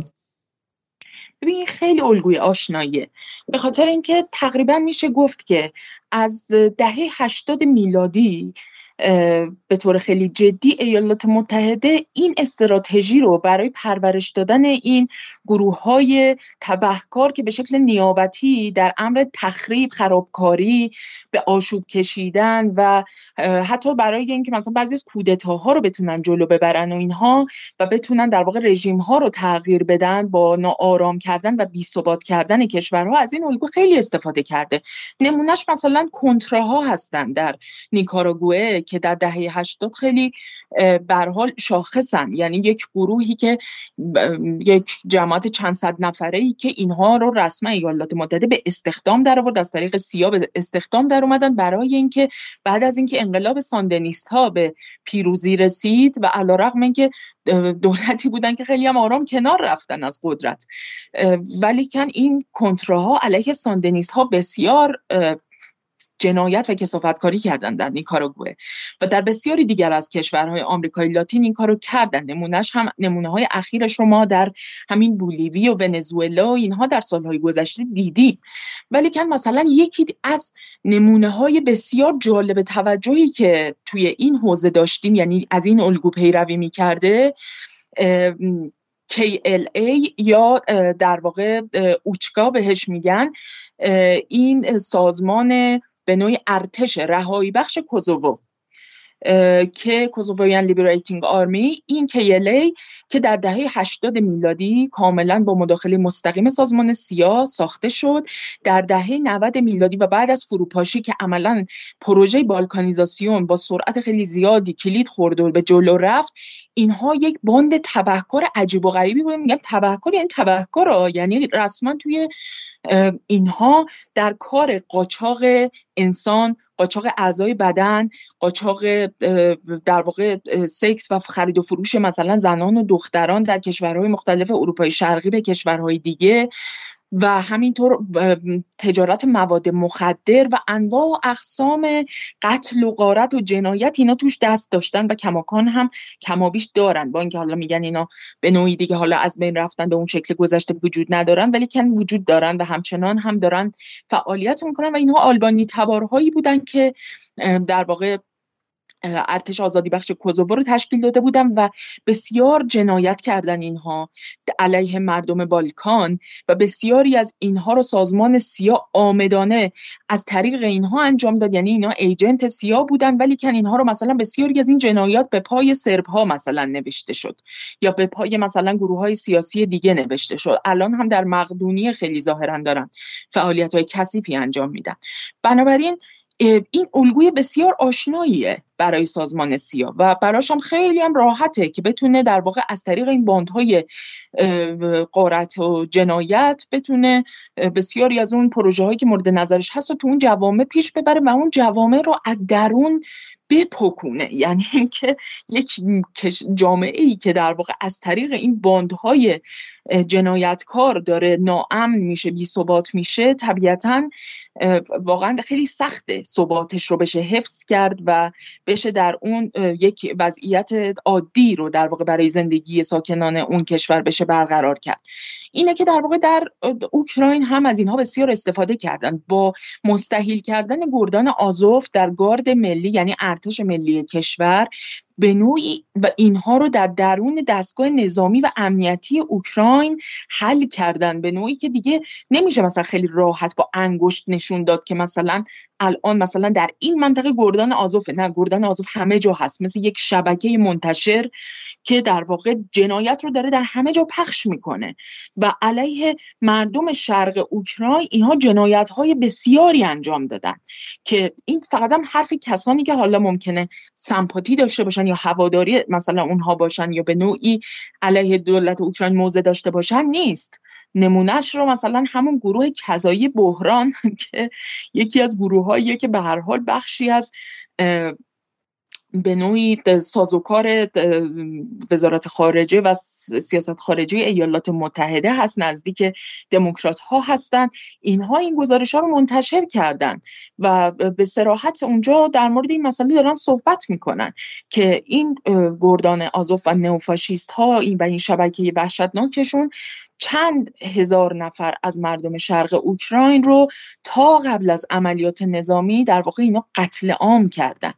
رقم رقم وحشتناکیه. یعنی رقمی که گروه بحران ارائه می‌کنه چهارده هزار نفر رقم بسیار وحشتناکیه که در این سالها یعنی از حد فاصل 2014 تا فوریه 2022 اتفاق افتاده و واقعا خاک پاشیدن به چشم مردم دنیا این دولت های حامی حقوق بشر و دموکراسی و باقی این محملات که اساسا نادیده گرفتن که چطور این همه آدم کشته شدن در طی این سالها در شرق اوکراین به جرم اینکه روزتبار بودن روسی حرف می‌زدن نمی‌خواستن که در واقع در اون نظمی که اینا دارن بهشون تحمیل می‌کنن بخوان در واقع مستحیل بشن اجازه نداشتن که مثلا اتحادیه داشته باشن یه روزنامه داشته باشن به حتی به زبان یعنی مدرسه عادی نمی‌تونستن حتی بچه هاشون رو بفرستن.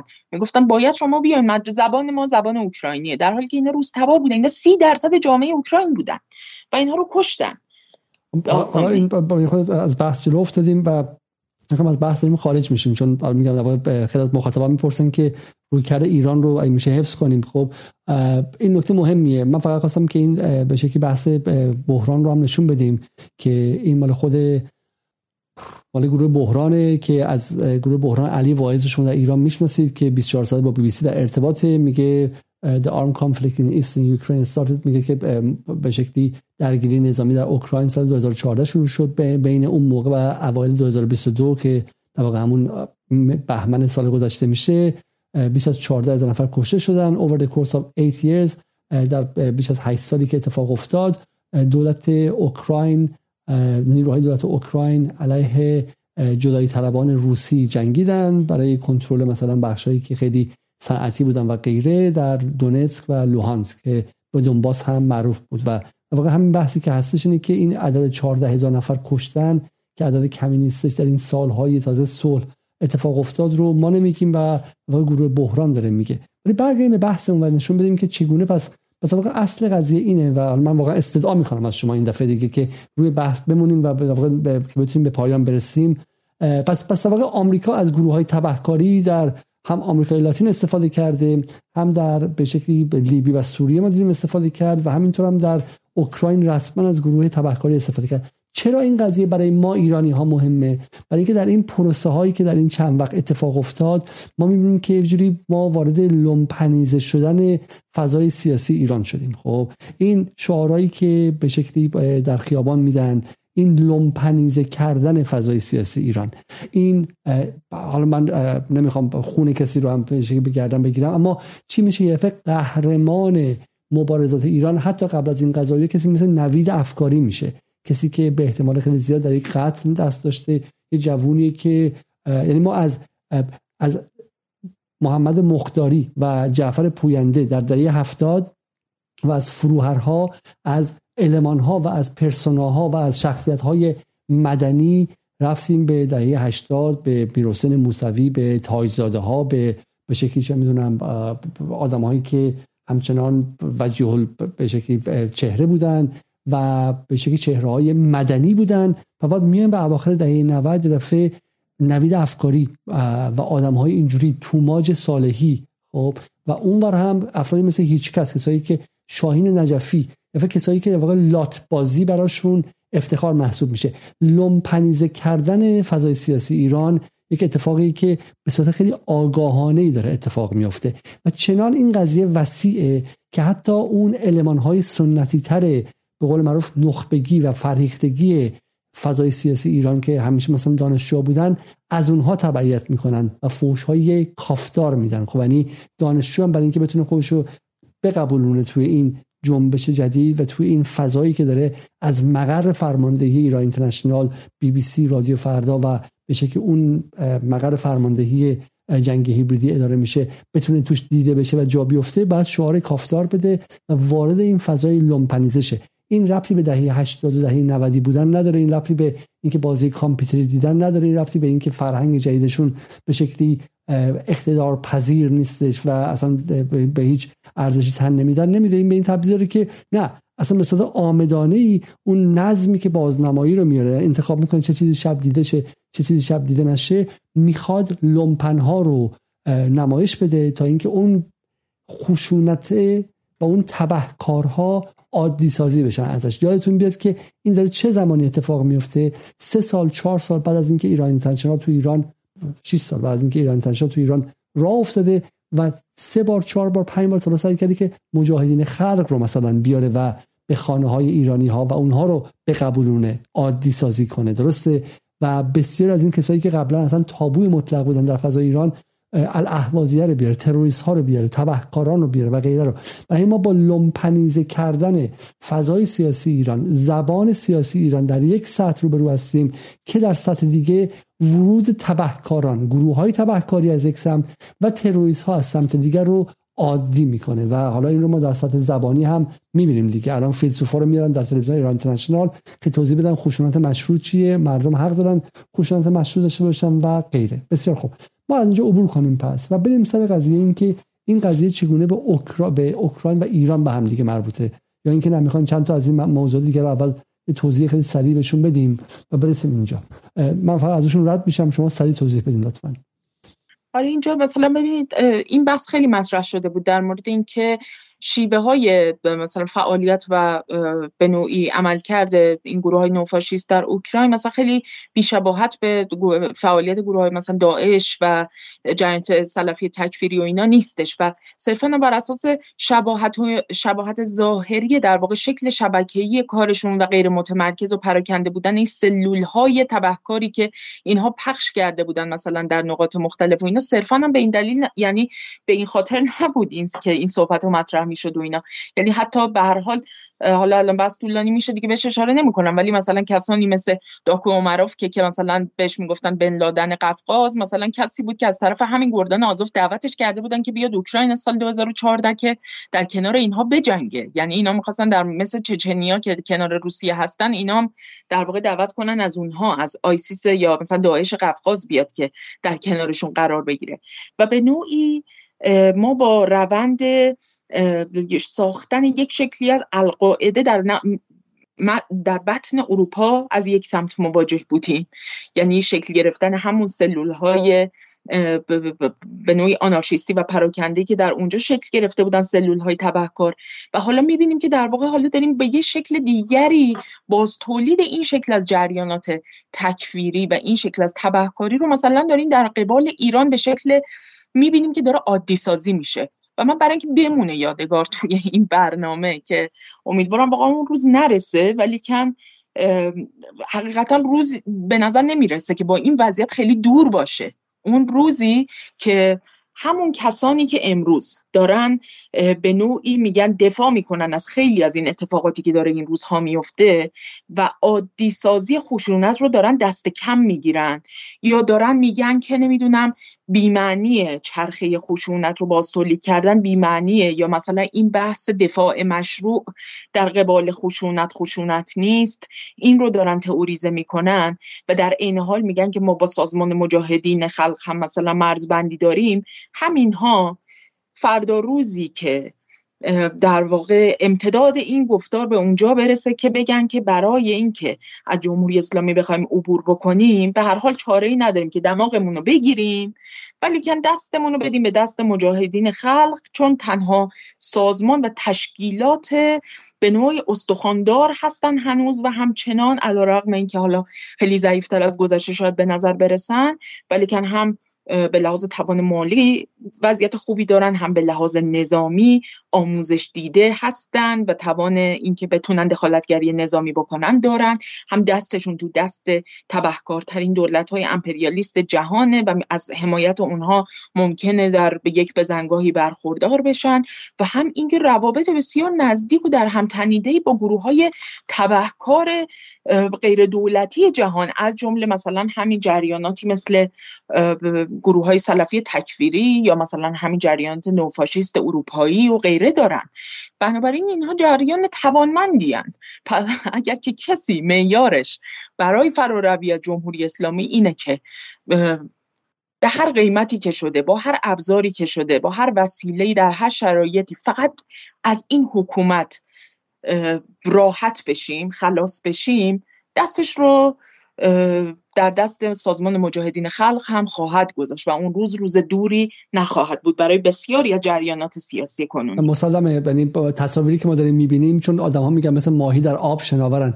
آدم ها مثل ماهی که در آب هستن در اخبار شناورن و نمی‌فهمن که چگونه از این لحظه به اون لحظه احساساتشون داره عوض میشه و دارن مهندسی میشن. و در واقع حرفی که پریسا می‌زنه اینه که 6 ماه دیگه به شما تصاویر نشون میدن که چگونه بچه 18 ساله مثلا چه می‌دونم در حالی که سنگر بسته بوده داشته سنگ می‌زده یا مثلا چه کوکتل مولوتوف می‌زده کشته میشه آدم بعد از آدم میاد و بعد دلهای شما دلهای مردم قلیان می‌کنه که ای وای این چگونه کشته شدن؟ و بعد عادی میشه و کسی میگه که آقا خب معلومه وقتی بچه چم 18 ساله‌ای که بلد نیست رو به جنگ میفرستیم همینه. و مقابل اشغالگران جمهوری اسلامی اصطلاحی که دارن استفاده می‌کنن و عادی سازی می‌کنن باید کسانی باشن که رزمندن تربیت شدن آموزش دیدن و بعد یواش یواش دقیقاً میشه دید اگر با این روند برن میشه دید که با چهار تا پنج از این استادهای به شکلی پولکی دانشگاه های غرب و از این پژوهشگران پژوهشکده های واشنگتن بیان و به شکلی مجاهدین خلق رو هم عادی سازی کنند. به همان نشان که کنفرانس مجاهدین رو توی ایران اینترنشنال گذاشتن. وقتی ما عربده می‌زنیم که آقا مجاهدین رو نگذارید در ایران اینترنشنال بیاد می‌گفتن که نه آزادی بیان آره کسی تو ایران به مجاهدین گوش نمی‌کنه که. و دقیقا داشتن کلید می‌زدن داشتن تست می‌زدن. داشتن تست می‌زدن جامعه ایرانی افکار عمومی ایرانی رو که تا کجا می‌تونن پیش برن.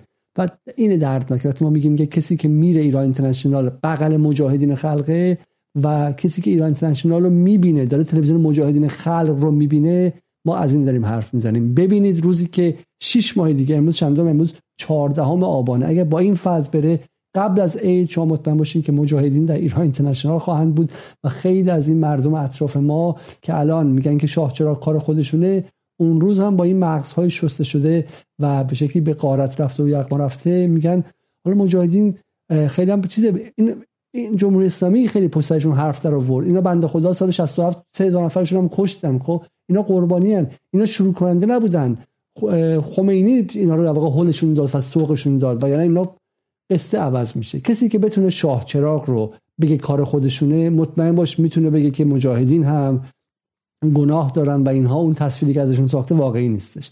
کسی که بگه شاه چراغی که آقا داعش اومده توی روزنامه چاپ کسی که دا... کسی که بتونه داعش رو بشوره مجاهدین هم خواهد شد. اصلا شک نکنید. خب امروز 14 آبانه ما این برنامه رو دوباره می‌ذاریم. با این روند اگه بره و متوقف نشه اسفند حد اکثر فروردین اردی بهشته بیشتر از اون نخواهد بود. خب مجاهدین هم تطهیر خواهند شد. حرف پریسا و حرف من اینه. خب برگردیم به سر اینکه ببینیم که چگونه در اوکراین این داعش اومد. این حرف ما نیست حرف نیوزویک ها. حرف مجله چه می‌دونم آمریکایی که میگه ناسیونالیست های اوکراین جنایات جنگی از نوع داعش انجام میدن. خب و, و بعد هم به شکلی در بعدی میگه که میگه که حدود سی طرفدار واقع سی داوطلب نزدیک به آیدار که آیدار ساش از مزد می‌خوام سیمیلار تو آیدار ساش از یوکراینا و دی ان دی متین وست ان کیف یک. گروه های مختلفی که هستن فاند بای پرایوت اینوستر که توسط به شکلی حامیان مالی خصوصی هم تبلیغ میشن. خب که این هم توسط کولومویسکیه که یکی از حامیان آزوف هم هستش خب که در دنباس و دنپر و غیره و اینها. داره این کار انجام میده. حدود 100 هزار ده هزار دلار از پول خودش داده خب. برای هر برای هر روسی که برای هر مزدور روسی که هر کپچر راشن سابوتار هر خرابکار روسی که اینها دستگیر می‌کنن ده هزار دلار برای سرشون جایزه گذاشته. خب دقت کنید این تکنیک ها رو. این تکنیک ها رو ما باید بشناسیم. این تکنیک ها رو ما باید تک تکش رو بشناسیم. برای اینکه این تکنیک ها داره وارد ایران میشه. خب اینم که به شکل اینسایدره و میگه CIA director made a secret visit to Ukraine to, to meet Zelensky و pledge deep US support CNN says. این مال چه سالیه؟ این مال 2022 این مال, مال همین اخیرانه. مال همین یک دو ماه پیشه. بسیاری از به نوعی رؤسای سازمان سیا در طی این سالهای گذشته مرتبا در رفت آمد بودن به اوکراین و به حال اون بحثی که در مورد ویکتوریا نولند هم اخیرا در ماهای اخیر افشا شد در مورد اینکه ایالات متحده و سازمان سیا و پنتاگون در ایجاد اون به نوعی لابراتوارهای آزمایش آزمایشگاه های بیولوژیکی در اوکراین بسیار فعال بودن و احساس نگرانی و خطر می‌کردن از اینکه احیانا مثلا ویروس ها یا به حال یه سری به نوعی میکروب هایی که ممکنه از دل این لابراتوارها بیرون بیاد و بلایی به سر بشریت بیاره اینها یه ذره احساس نگرانی هم کرده بودن. یعنی واقعا اینا مشغول یک جنایت سازمانی یافته در کنار اون سلول هایی مثل آزوف و امثال هم بودن در تمام این سالها تو اوکراین. اوکی و حالا اینم که به شکلی میگم از این خود سریعتر بنظرم بگذاریم شاید جای دوری نره. خب در واقع نقش اسرائیل در به شکلی درسته؟ چند آره در مورد نقش این دولت ها آمریکا اسرائیل و غیره. تولید یک اسرائیل بزرگ. اینم که هاایرتس که میگه که گردن به آزوف like in Israel there is also terror against us. We are, we are not Nazis. خب که ادعا کرده که ما نازی نیستیم. درسته؟ به معنی سنتی قضیه. تکنیکای مظلوم نمایی بله بله. خب تلگراف هم میگه که Israeli uh, mercenaries are fighting alongside Azov brigade. neo-Nazis claimed Russia. روسیه و لاوروف هم ادعا کردن که به شکلی مزدوران اسرائیلی و سربازان پولی اسرائیلی در کنار آزوف در روسیه در اوکراین میجنگن.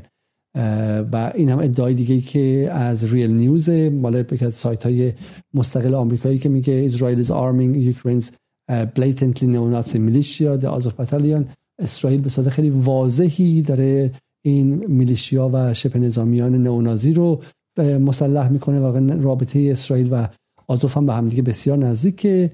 و این چیه پریسا؟ یه سری بحثایی از همون بعد از در واقع از سال 2015 16 به بعد مطرح شده بود در مورد اینکه مثلا از جمله فیسبوک مثلا گفته بود که مثلا در مورد گردان آزوف و اینا مثلا نباید به شکل علنی طرفداری یا اعلام هواداری بشه. بعد خیلی زود پس گرفتن این قضیه رو. یعنی دیدن که نه مثلا به حال ما نیاز داریم به آزوف. یا خود ایالات متحده نکته نکته جالبیه دیگه. حالا چون آزوف تا زمانی جزو لیست سیاه تروریستی بود در آمریکا درسته؟ آره یه دوره کوتاهی فکر کنم حد فاصله 2015 تا 2016 به در واقع پیشنهاد یه سری از نمایندگانی که به حال عضو کنگره بودن و اینها جز لیست ترور در واقع اومده بود. در کنار ISIS و یعنی داعش و کوکلوکس کلان ها و فلان و اینا طبقه بندیش می‌کردن. ولی کم بعدا فهمیدن که نه بابا چه اشتباهی کردیم؟ ما احتیاج داریم. به آزوف بابا به اون جمله آره. به قول اون جمله چم مال من مکین بود they're bastard but they're our bastards ها؟ این حرومزاده ها های ما هستن درسته؟ آره آره.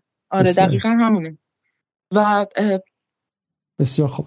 خب حالا اینجا می‌رسیم به واقع به آزوف که قهرمانان اوکراین و یواش یواش آره قهرمانن. و در شبکه های اجتماعی خیلی راحت تبلیغ می‌کنن خودشون رو و هیچ منعی براشون وجود نداره. یعنی این نمی‌کنه. آره، دقیقا روند عادی سازی. یعنی از یه جایی به بعد می‌بینیم که یه دفعه مثلا می‌بینی همونیان که مثلا جریانات تبهکار بودن یه دفعه تبدیل میشن به قهرمانان. یعنی رسانه یه جوری اساسا مهندسی می‌کنه. اصلا دیگه کسی یادش نمیاد که یه زمانی اینا از زبان خود همین رسانه ها تبهکار بودن. و این خیلی جالبه دیگه. اورسالیم پست اورسالیم پست میگم فارسی جروسالیم پست میگه که آمریکا محدودیت پول فرستادن برای آزوف و در واقع نئونازی های اوکراین رو برمیداره. زمانی رسیده که دیگه حالا لازمش دارن. و دیگه شوخی موخی هم ندارن. از همه لیستا برمیدن لیستا اصلا دست خودشونه. لیست سیاه تروریستی رو هر وقت بخوان کسی توش می‌ذارن وقتی که لازم میشه اون حرامزاده خودشون رو اون بستر رو خودشون برمیدارن تا اینکه براشون کاری انجام بده. و این مال با مجاهدین چیکار کردن علی؟ با مجاهدین. دقیقا. مجاهدین چجوری رفتن تو لیست؟ ببین این امنستیه گزارش خود عفو بین الملل در 2014 ها. این 93 اون موقع هنوز زمانشون در واقع اما و اگر بود. آره. اون موقع در واقع اون موقع اینا مثلا در مورد وارکشایم و جنایت جنگی اینا صحبت می‌شد. ولی الان دیگه اصلا این خیالشون نیست. یعنی اینا با داس سر بریدن. سر کشاورزای اوکراینی که در روس تبار بودن یا طرف روسی بودن بریدن. با داس. کاری که داعش کرده. یعنی کاری که از مجاهدین خلق برمیاد تو ایران. داره الان توصیه می‌کنه. داره میگه که رحم نکنید. مزدور کشی کنید.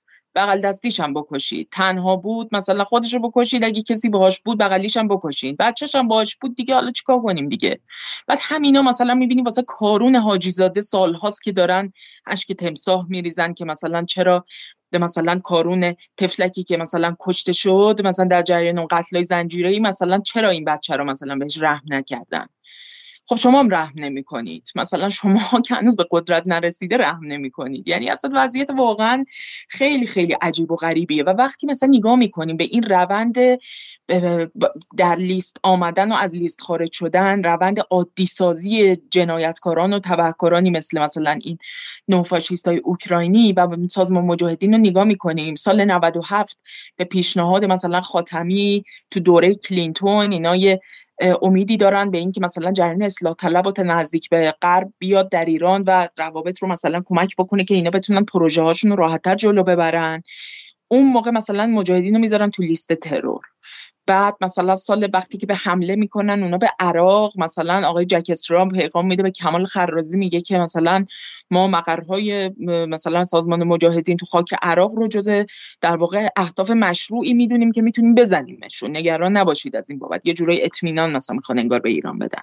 بعد می‌بینی که یه ذره که میگذره کم کم شروع می‌کنن. انگلیس اولین کشوریه که مجاهدین سال 2007 فکر می‌کنم از لیست تروریستی خارج می‌کنه. بعدش کانادا میاد. بعدش اتحادیه اروپا میاد. بعد ایالات متحده میاد. دوباره سازمان مجاهدین دارن تبدیل میشن به یه جریانی که می‌تونن اینا ازش استفاده بکنن دیگه. چرا؟ چون دارن توی غرب آسیا دارن فتنه به پا می‌کنن. دارن می‌خوان بیان جلو. دارن با داعش و ماعش و بقیه جریانات تکفیری حالا یه سری هم تکفیری های این شکلی هم هستن که سازمان مجاهدین یه سازمان تکفیریه. یه سازمان تکفیری حالا مثلا با ایدولوژی شیعه است. گیریم که شیعه است حالا البته بخش زیادیش الان این سربازه زبان فارسی بلده به شکلی چه می‌دونم با جغرافی ایران می‌تونه آشنا باشه. این کار که سرباز آمریکایی نمی‌تونه بکنه. غیر از این سرباز آمریکایی فارسی بلده آره، عربی بلده کردی بلده تز... آموزش نظامی دیده چریکی جنگ چریکی شهری بلده. داره که حاضره که خودشو بسوزونه برای مریم رجوی حاضره که خودسوزی کنه و کار به قول معروف سویساید بمبینگ انجام بده کار انتحاری انجام بده. مستعد این کار در حالی که اون سرباز آمریکایی که گاهن تا یک میلیون دلار هزینه سالانش بود یعنی هر سرباز می‌تونست یک میلیون دلار در مثلا عراق حضور داشته سر هزینه داشته باشه و بعدم دیگه چم واقعا جامعه آمریکا بوت آن دی گراند یا چکمه روی زمین رو دیگه نمیپذیره بارها هم گفته دیگه مثلا دیگه خروج بایدن از افغانستان اینجوری خروج اون خارج شدن از اون فاز عملیاتی بود دیگه. برای همین اسم مجاهدین برای واشنگتن جواهر محسوب میشه و معلومه که نمی‌ذاره که حروم شه و اصلا حقوق بشر اینا چیه؟ 17 هزار نفر کشتن 170 هزار نفر کشته باشن. چه اشکال داره که؟ ما با یه دونه به قول معروف به قول ترامپ with a stroke of pen به قولشم با یه دونه امضامون اینا رو از لیست تروریستی بیرون میاریم دوباره می‌کنیم تو ای لازم شده دوباره بیرون میاریم و غیره.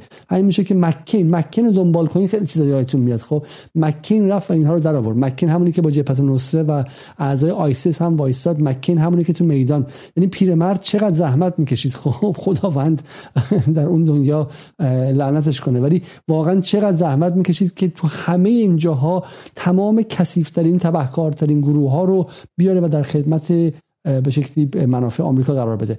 یه به شکلی میان پرده خیلی کوتاه ببینیم درباره رابطه اوکراین و ایران و برسیم به اصل موضوع که یه 20 دقیقه دیگه صحبت کنیم و و شما رو رها کنیم. خانم نصرآبادی بعد از مدت ها اومده با یک پیام سه چهار جلد کتاب رو می‌خواد امروز برای شما باز کنیم و من از شما عذر می‌خوام. می‌دونم که روزهای حساسیه و شاید اونقدر به شکل حوصله شما برای جزئیات یک کشور دیگه نباشه. ولی من به شما قول میدم که اینها بیشتر از بحث های روزمره ای که فردا از ذهنتون ممکنه بره به شما کمک کنه.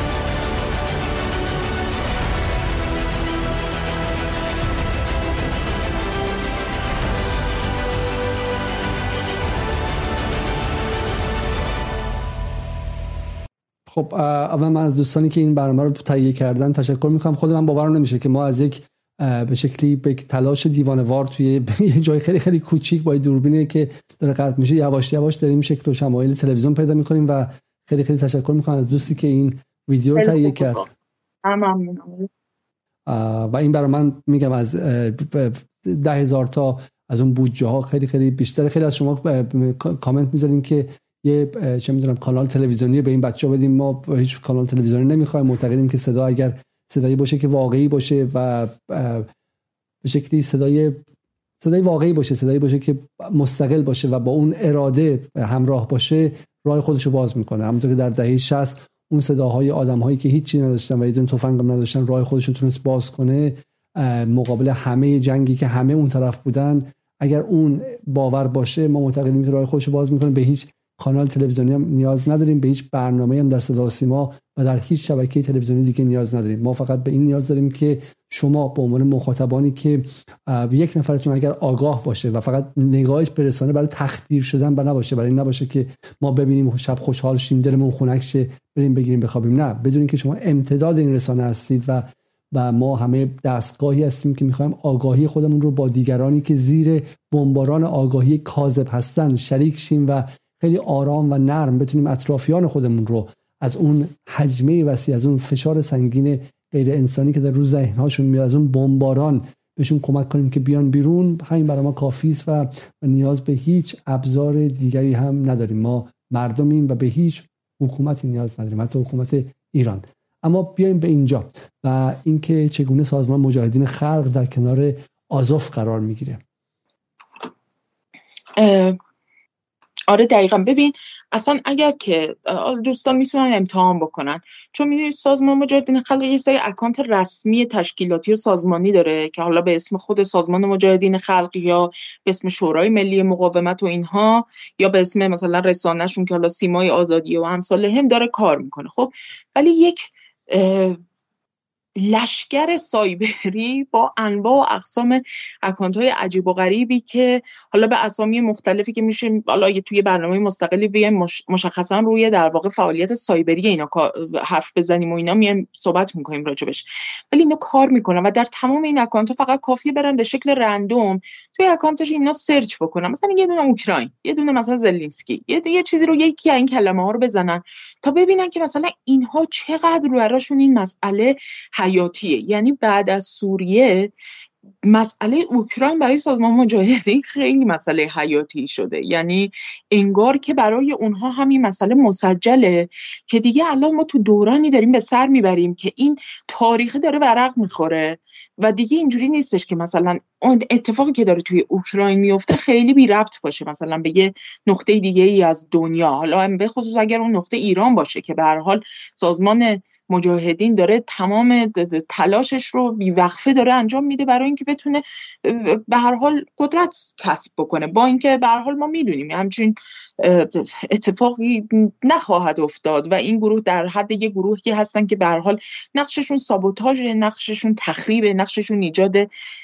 وضعیت ترور و وحشته یعنی کاری که اینها دهه 60 دارن انجام میدن همینه.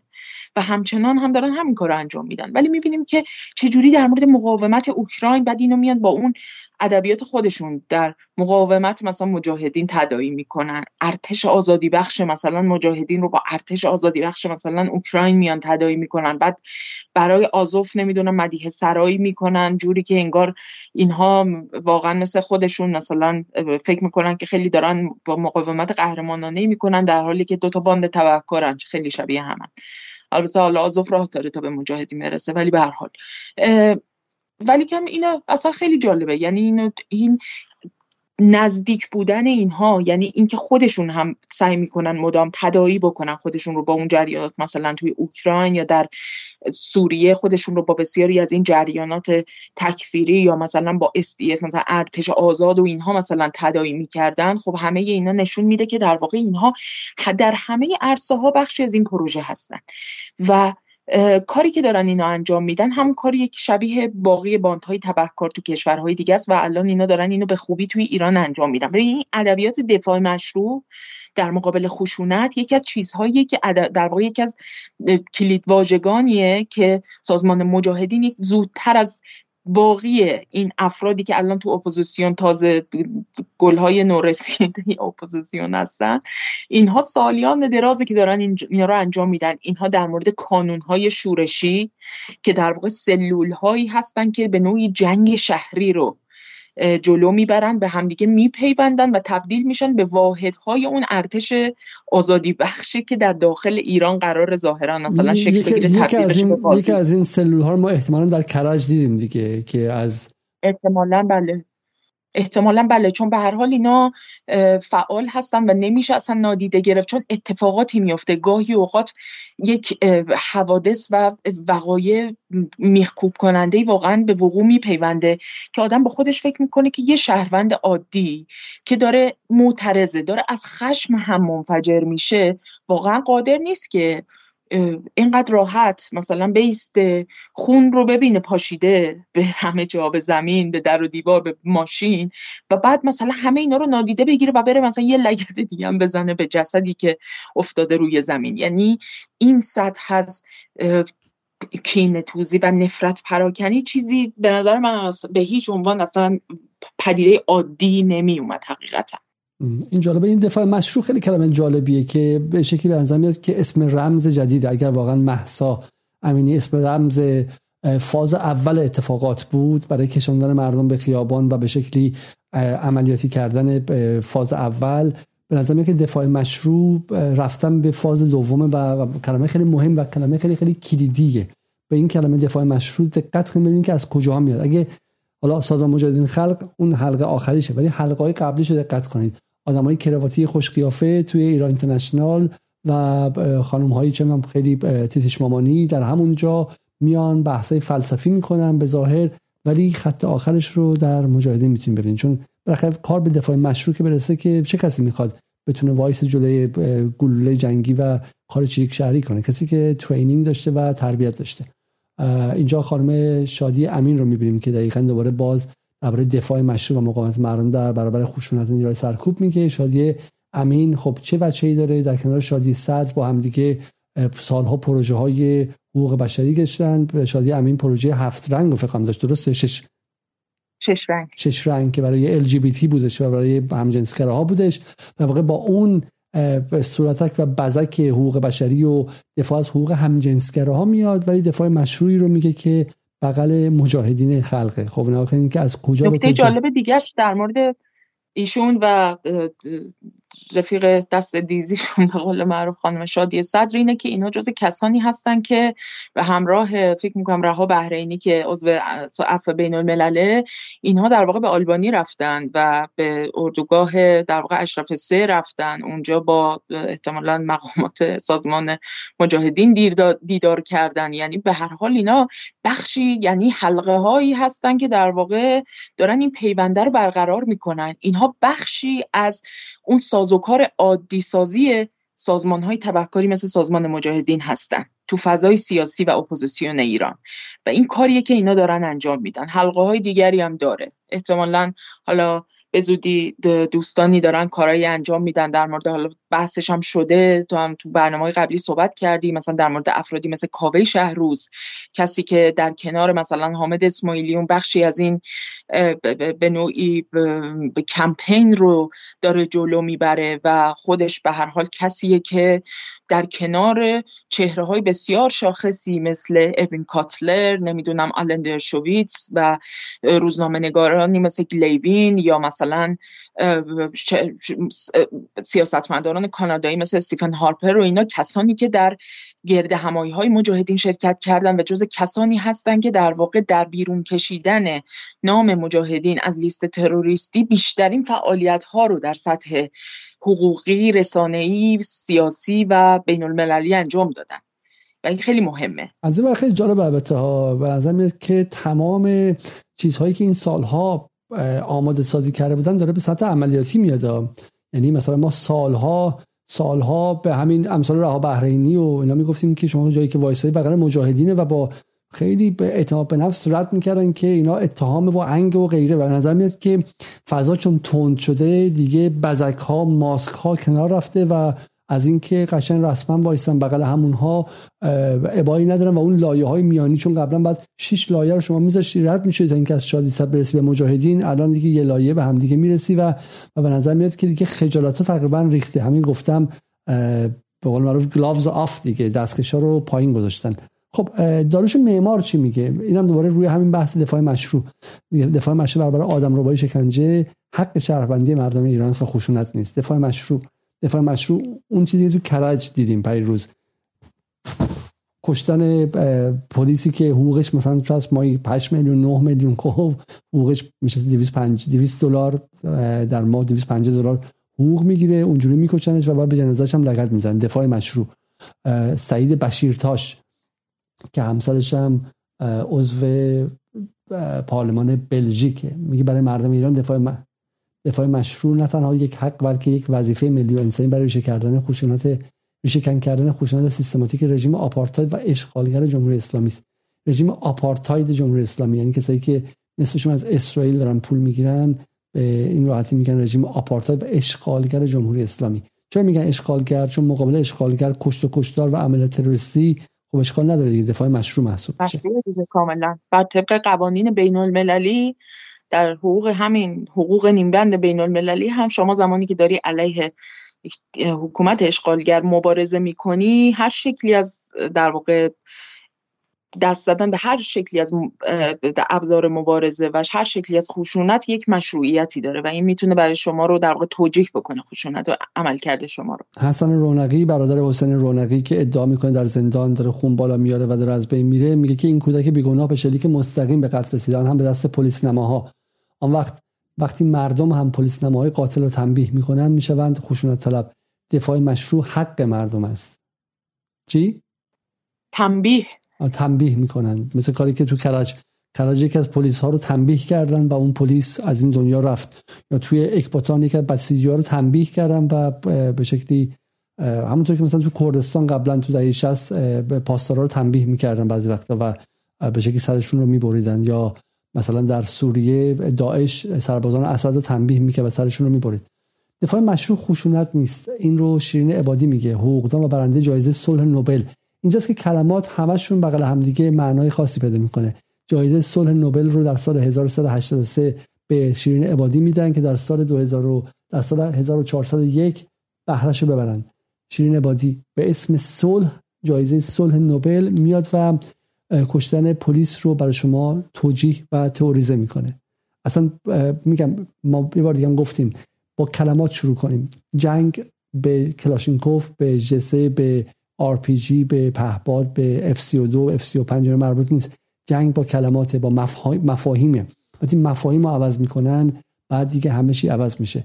جایزه صلح نوبل رو میدن که بعد کسی بیاد مجاهدینی کردن سیاست ایران رو توجیه کنه. چون دقیقا اتفاقی که داره میفته در ایران مجاهدینی کردن سیاست ایرانه.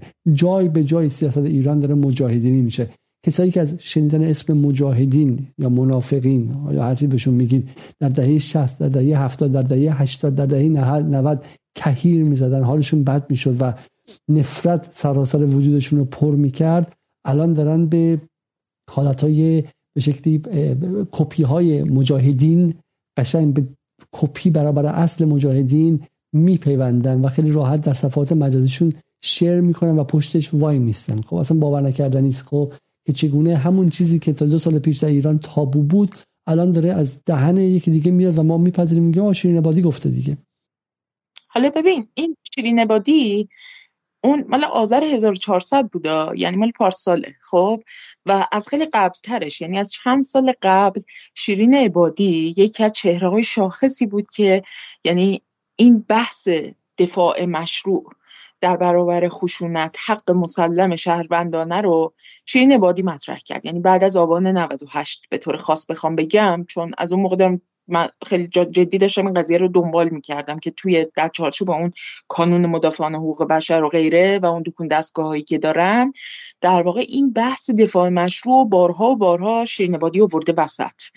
و یه اتفاقی واقعا افتاده از سال اگر که در واقع برگردیم به عقب ما یک سری کلید واژه های هستش که به نظر همه باید گوششون زنگ بخوره باهاش. یکی همین بحث اشغالگره یعنی وقتی که به یه دولت مستقر مثلا که حکومتی جمهوری اسلامی دیگه. حالا مثل خیلی از حکومت های دیگه هم به هر حال مرتکب سرکوب میشه نمی‌دونم. به هر حال بده. حالا یه ذره بدتر از بعضی از حکومت ها با یه ذره بهتر از بعضی دیگه حکومت ها یعنی اتفاق خاصی تو چارچوب حکومت جمهوری اسلامی مثلا نمیفته که مثلا بگیم که یک امر استثنایی تو دنیا. می‌دونی؟ یعنی این بیش استثنایی کردن جمهوری اسلامی و تبدیل کردنش به یک شر مطلق و متمایز در سطح جهان. خودش یکی از اولین مبانی مشروعیت بخشیدن به هر گونه اقدامی از جانب این اپوزیسیونه. مورد دوم به غیر از این توضیح بدم توضیح بدم. من چون خیلی از دوستان تعجب می‌کنه از این کلمات خب اگه چون علوم انسانی ترجمه به ویژه در ایران خوانده باشه مثل خانم نصرآبادی که دانشجوی دانشگاه حقوق دانشگاه تهران درس خوندن این کلمات رو میگید. بیش استثنایی کردن. مثلا بیش استثنایی کردن. ولی من میگم معنیش چیه؟ معنیش اینه که ببینید مثلا بی بی سی هر روز ما در علوم سیاسی میگیم اگه امر استثنایی حکومتی حکومت استثنایی باشه. مثلا صدام ادعا شو استثنایی گاز شیمیایی می‌زنه به شهروندان خودش قتل عام می‌کنه جنوساید می‌کنه به شکلی نسل کشی می‌کنه و غیره. و اگر جامعه جهانی به این نتیجه برسه که حکومتی داره رفتار استثنایی و خارج از همه قوانین معهود بین الملل انجام میده. خب بعد میشه با اون حکومت استثنایی مقابل اون میشه وضعیت استثنایی اعلام کرد و در وضعیت استثنایی هم قوانین معمولی کار نمی‌کنه. میشه بهش تجاوز کرد میشه به سرش بمب ریخت میشه سرش دخالت بشر دوستانه. و غیره کرد. و در مورد ایران خیلی جالبه که وضعیت استثنایی وجود نداره. ولی وضعیت استثنایی در حالت در, در سطح بازنمایی رسانه‌ای تلقین میشه به ما. پریروز در شورای امنیت جلسه غیر رسمی بوده. با فراخان آلبانی از همه کشورهای دنیا آلبانی آلبانی خب و مسلما آمریکا. این دو تا با هم دیگه فراخوان دادن. یک جلسه غیر رسمی بوده که روزی مثلا 20 تا برگزار میشه و مثلا اون تو ایران محکوم نشده. همین رو به عنوان جلسه شورای امنیت جلسه بررسی وضعیت ایران در شورای امنیت خب. امروز بررسی وضعیت ایران در گروه جی هفت خب. وضعیت به شما این تصور میدن که جمهوری اسلامی کار استثنایی عجیبی کرده و در مقابل امر استثنایی هم دیگه همه قوانین دیگه از بین میره دیگه. حالا الان خشونت مشروع و کشتن پلیس در داخل فردا با تقاضا کنیم که یکی بیاد و بمب بزنه. و واقعا اگر جمهوری اسلامی این قوای دفاعی رو نداشتهش موشک رو نداشتهش اگر جمهوری اسلامی پهبادار رو نداشتهش واقعا الان بحث حمله به ایران رو زمین بودش. یعنی الان الان داشتن این سری آدم این لایه ها رو میبردن. رها بهرینی و شادی صدر. داشتن قصه های کشتارهای 67 به بعد رو بزرگ و بزرگتر می‌کردن که هی فضای روانی آماده کنن. از اون ورم یه عده داشتن لایحه میبردن که آقا چه مردم در خطرن مهاباد مهاباد اگه فردا صبح مهاباد دخالت نکنیم تمومه مهاباد 7000 نفر کشته شدن تا حالا 70000 نفر دیگه خواهم مرد. ای وای مهاباد تو ما میونیم حرف بزنیم. خفه شو. مهاباد مهاباد. چه می‌دونم اون یکی اشنویه اشنویه. و این فضا واقعا اگر قدرت نظامی جمهوری اسلامی نبود همین الان. همین الان الان بحث بردن ایران به شورای امنیت و بحث دخالت بشردوستانه همین الان مطرح می‌شد و اخبار شکل و شمایل دیگری داشت. و تنها علتی که اتفاق نیفتاده می‌دونن که از نظر نظامی و از نظر سخت نمی‌تونن به قول معروف با ایران هم پاشن این موضوع خیلی موضوع موضوع مهمی ولی ولی تمام بدنه نرم تمام زیرساخت های نرم قضیه حاضره. زیرساخت سختش حاضر نیست چون توی به شکلی و این اصلا هم دیدن که نمی‌تونن. ولی اون کارکردها و ابزار نرمه داره همینجوری فضا رو مستعدتر می‌کنه. یه نکته مهم دیگه من حرف پریسان اسرابادی اضافه کنم. خیلی از شما ببینید اونایی که تو ایران هستید اخبار رو دارین می‌بینید دیگه. میگم ما تو اخباریم ما از بیرون اخبار رو نمی‌بینیم. خب؟ و میگی که خب این حرفای علیزاده و نصرآبادی درسته ولی بابا نازی آباد اون کارو کردن. اونجوری اون کارو کردن اون دختره رو اونجوری زدن زمین. قصه ها میاد بیرون. ببین قصه های بزرگتر هم داره میاد من دارم میگم که شما اگر تصویر رو از اینجا ببینی از اینجا اگه خیلی خیلی نزدیک به مسائل ایران ببینی این حرف همه درسته. یعنی مگه میشه آدم ما آدمیم ما شهروندیم. خب منم شهروندم. خب من نه آدم سیاسی هم نمی‌خوام وزیر و وکیل شم نصر آبادی هم همینطور. خب ما ما شهروندیم. شما هم شهروندین که دارین برنامه رو می‌بینید نه سپاهی هستی نه ارتشی هستی نه نیرو انتظامی هستی نه مثل اون چیزا تبهکارایی هستین که از CIA و اینا پول میگه شهروند معمولی هستین ماها جلومون جنازه بذارن جلومون خون از دست کسی بیاد اصلا خودمون میبازیم. میگیم آقا هر چی هر کاری کن من من چیکار کنم که تو فقط گریه نکنی خب؟ ولی لازمه که این یه خورده از دور بهش نگاه کنیم. خب از دور که بهش نگاه می‌کنیم همین حرف نصرآبادی اینه. از دور که بهش نگاه می‌کنیم جمهوری اسلامی خطاهای فراوانی در این چل روز کرده همونطور که خطاهای فراوانی در این 42 سال کرده. اونایی که به شما میگن نظام مقدس خطا نکرده اون مالکشن. خب خطا کرده مفصل. تو همین 42 روز هم خطا فراوان کرده. ولی این خطاها این نظام رو تبدیل به امر استثنایی نمی‌کنه. خب دقت کنید خب این خطاها بیشتر از خطاهای همسایه هاش توی این منطقه نیست. یه فقره ترکیه در سال 2016 خطاهای ضد بشری کرد که تا 20 سال دیگه جمهوری اسلامی به پاش نمی‌رسه. یه فقره یه روز سعودی خطاهایی می‌کنه که جمهوری اسلامی همه تلاشش هم بکنه بهش نمی‌رسه. همین الان 60 نفر 70 نفر فعال سیاسی در آستانه اعدام تو سعودی هستن. فعال سیاسی و شهروند معمولی. خب و این بحث ما اینه که همه این تلاش غرب بی بی سی اینترنشنال استثنایی جلوه دادن جمهوری اسلامیه. و, و ما وقتی نگاه می‌کنیم رفتار جمهوری اسلامی خطاهایی است که بعد بررسی شه توسط مجلس شورای اسلامی توسط گروه های شهروندی و غیره و غیره ولی تبدیلش به امر استثنایی نمی‌کنه درسته؟ آره دیگه دقیقا. یعنی این کلید واژه هایی که میگیم باید روش حساس باشن یکی اینکه استثنایی بودن جمهوری اسلامیه. یکی بحث غیر متعارف یا غیر نرمال بودنشه. چون واقعا اگه اینجوری باشه همه حکومت به یک معنی غیر متعارفن از یک منظرهایی ممکنه غیر نرمال باشن. نرمال چی؟ یعنی نرمال هم بالاخره یکی داره تو این نظم بین المللی تعریف می‌کنه دیگه.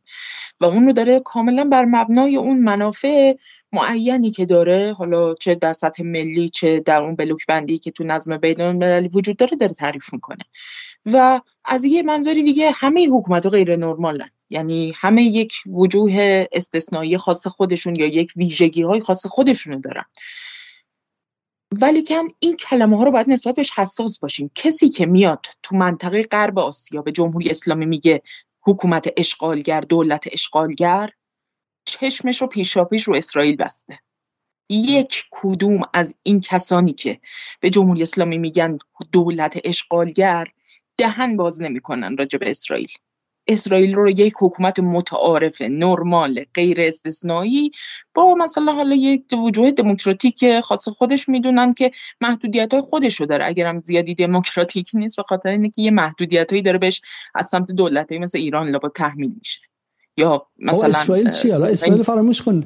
اینها با آمریکایی دارن کار می‌کنن که توی همین 20 سال گذشته دو تا کشور رو اشغال کرده اشغال کرده. آکوپیشن افغانستان و عراق توسط آمریکا اشغال نظامی شدن. خب برای همین هیچ کس اشغالگرتر از کارفرمای خود اینها نیستش. خب یعنی جمهوری اسلامی که حالا با یه انقلاب اومده سر کار هنوزم دیروز چنم 10 میلیون نفر 5 میلیون نفر اصلا بگو یه میلیون نفر آدم تو خیابون آورده. آدم تو خیابون آورده نه ربات. خب ولی و هر چی که باشه اصلا آقا حکومت بد. حکومت بدی که فقط مثلا 5 میلیون 10 میلیون نفر همراهش از 80 میلیون. اصلا آخرش اینه دیگه. ولی کلمه اشغال کرد. شما از آمریکا از ویرجینیا سرباز آوردی اینجا نه زبونشو بلد بوده نه چیزی. زده همینجوری کشته مثل بازی های کامپیوتری. اون اشغالگر بوده. خب تو داری با اون کار می‌کنی. تمامتون زیل آمریکا تعریف میشین. زیل کاخ سفید تعریف میشین. از بالا تا پایینتون. از اسماعیلینتون تا چه مسیح علی نژادتون تا چه شیرین عبادیتون تا رضا پهلویتون آمریکا فردا صبح بگه که نه تمومید از زمین محو میشید. فردا صبح کاخ سفید تصمیم بگیری که اتفاق نیفته محو میشید همتون. خب؟ برای همین شمایی که پشت سر اشغال هستید و هدفتون هم از اینجا آرزوتونه که ایران اشغال می‌شد کلمه اشغالگر رو از دهنهای آلودتون به نظر من خارج کنید. بیایم اینجا و بحث رو یواش به پایان داریم می‌بریم. خب؟ مسعود نقره کار هم همینو میگه. دفاع از خود یا دفاع مشروع خشونت نیست. اینم باز مال پارساله. دسامبر 2021 یعنی آذر 1400 این حرفا رو زدن. شیرین عبادی هم مال آذر 1400 آذر 1400 این حرف زدن که به الان برسن. زیباترینش اینه اما. این مال چیه پریسا؟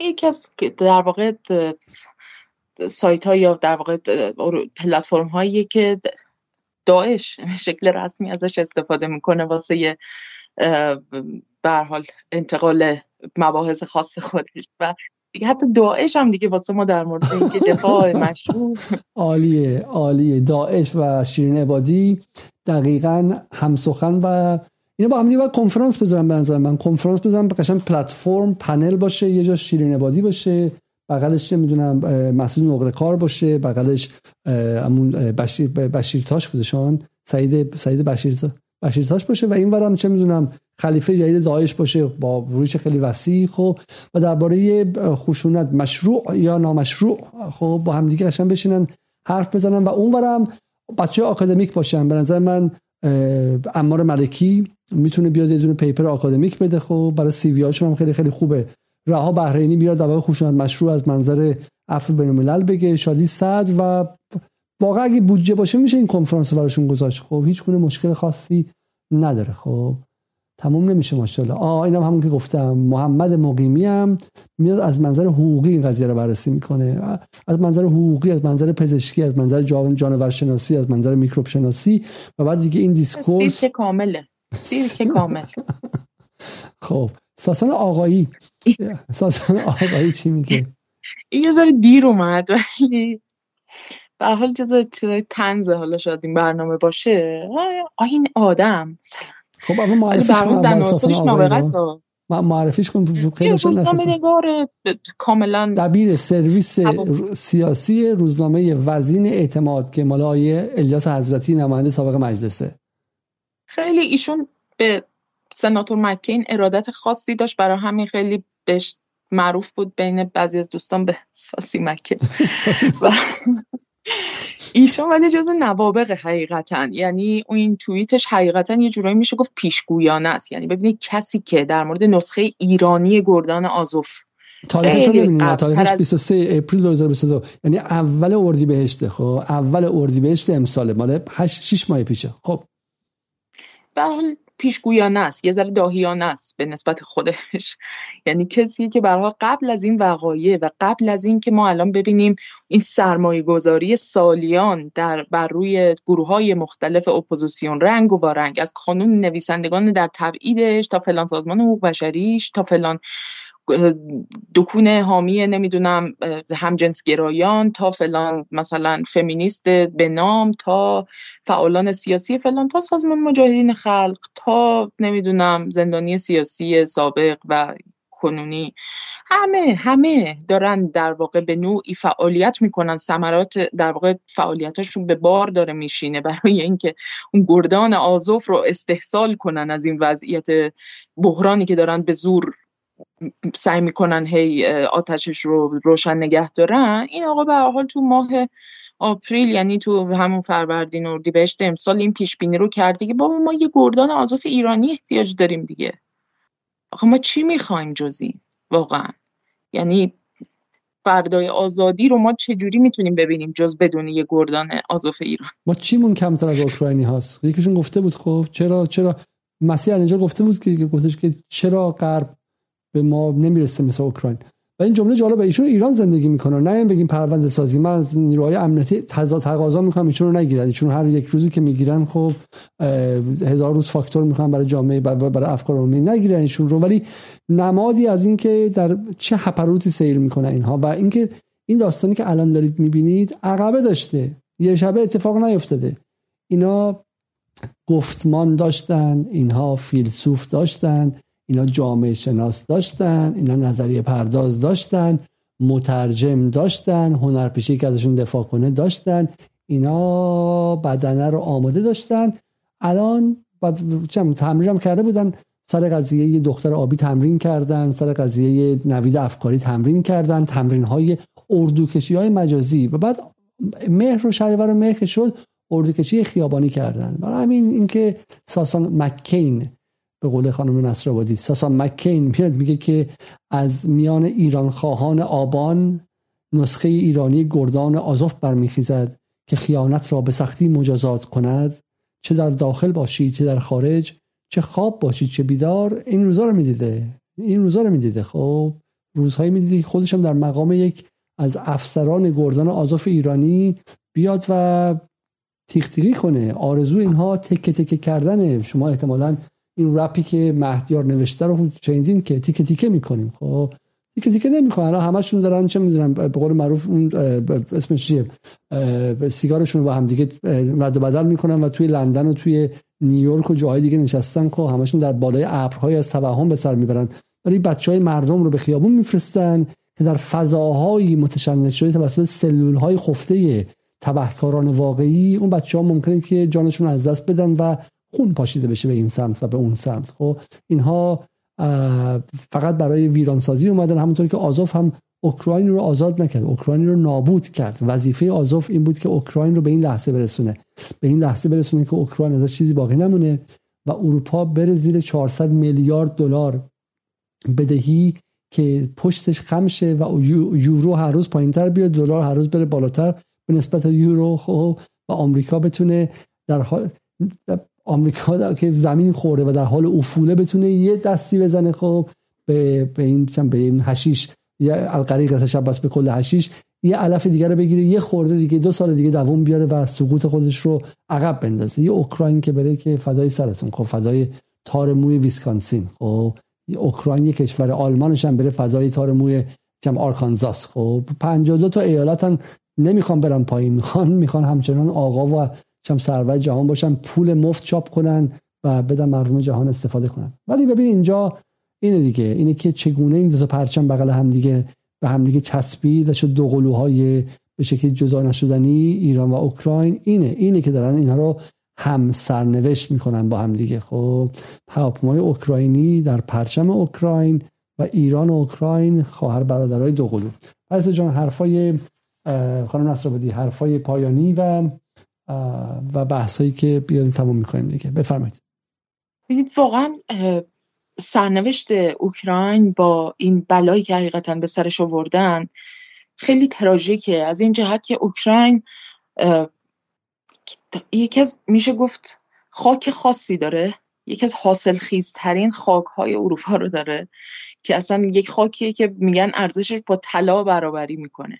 و اینها این خاک رو به توبره کشیدن. یعنی با کمک تبهکاران داخلی. یعنی بدون اون سلول های تبهکاری که در درون اوکراین اینا پرورش داده بودن که به شکل نیابتی بتونه عملیات سابوتاژ و تخریب یک مملکت عریض و طویلی مثل اوکراین رو با اون خاک عجیب و غریبش رو بتونن در واقع جلو ببرن اصلا غیر ممکن بود.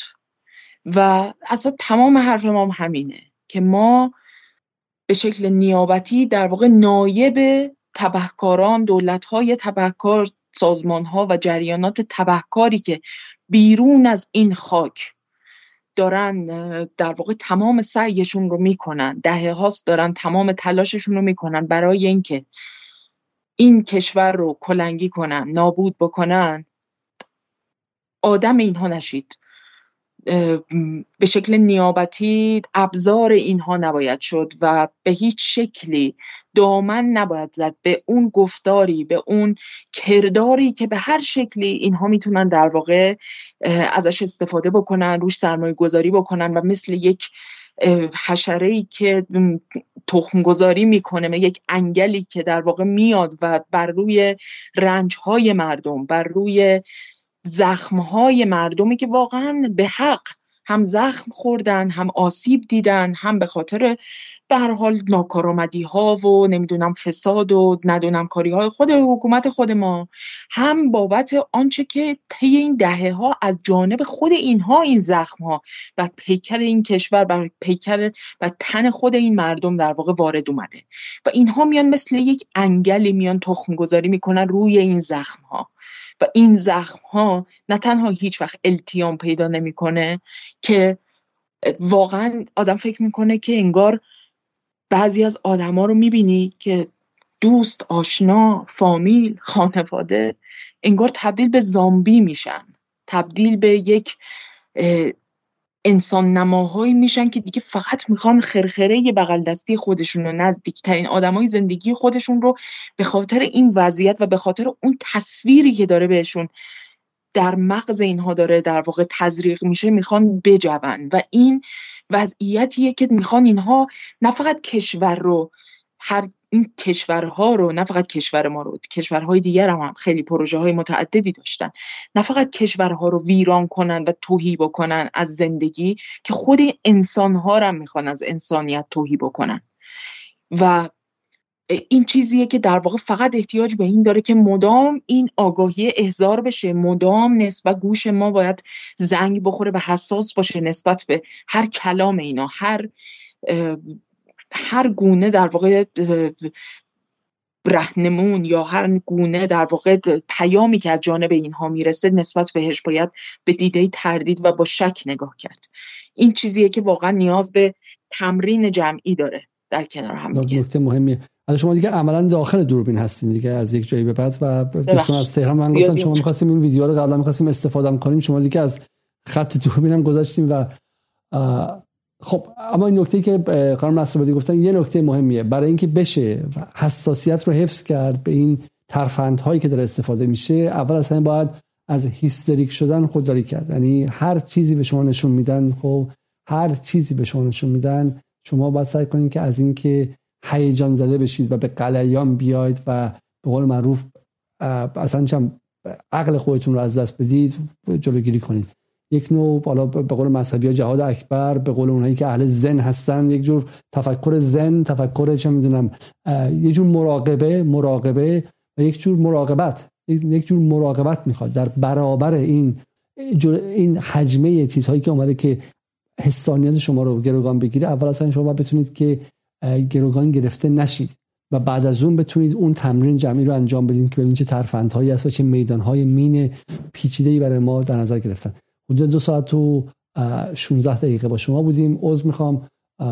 خانم نصر مثل قدما خوب که منبرشون کمتر از دو ساعت اصلا نیستش. ولی من خیلی خوشحالم که بعد از حدودا چند ماه چون اینترنت ها خراب بوده و ما دوستان ایران نتونستیم دعوت کنیم. برای همین سعی کردیم که اصلا برای مدتی مهمان نیاریم. ولی شنیدم که حالا اینترنت ها در داخل بهتر میشه. از این تکگویی من هم خارج شیم و بتونیم دوستان دیگر هم دعوت کنیم. شما اگر کسی به نظرتون میاد که برای گفتگو در حال حاضر مناسبه حتما معرفی کنید که ما جدال رو به میدانی برای همه صداها تبدیل کنیم که همه صداهایی که کنار ایران هستن و کنار منافع ملی ایران هستن و نقشه های بسیار مخوفی که واشنگتن برای آخرین تلاش هاش برای جلوگیری از افول خودش و از دست دادن هژمونیش داره رو با همدیگه بحث کنیم و راه های جمعی برای برون رفت از این وضعیت پیدا کنیم. تا برنامه دیگه شب روز شما خوش و خدا نگهدار.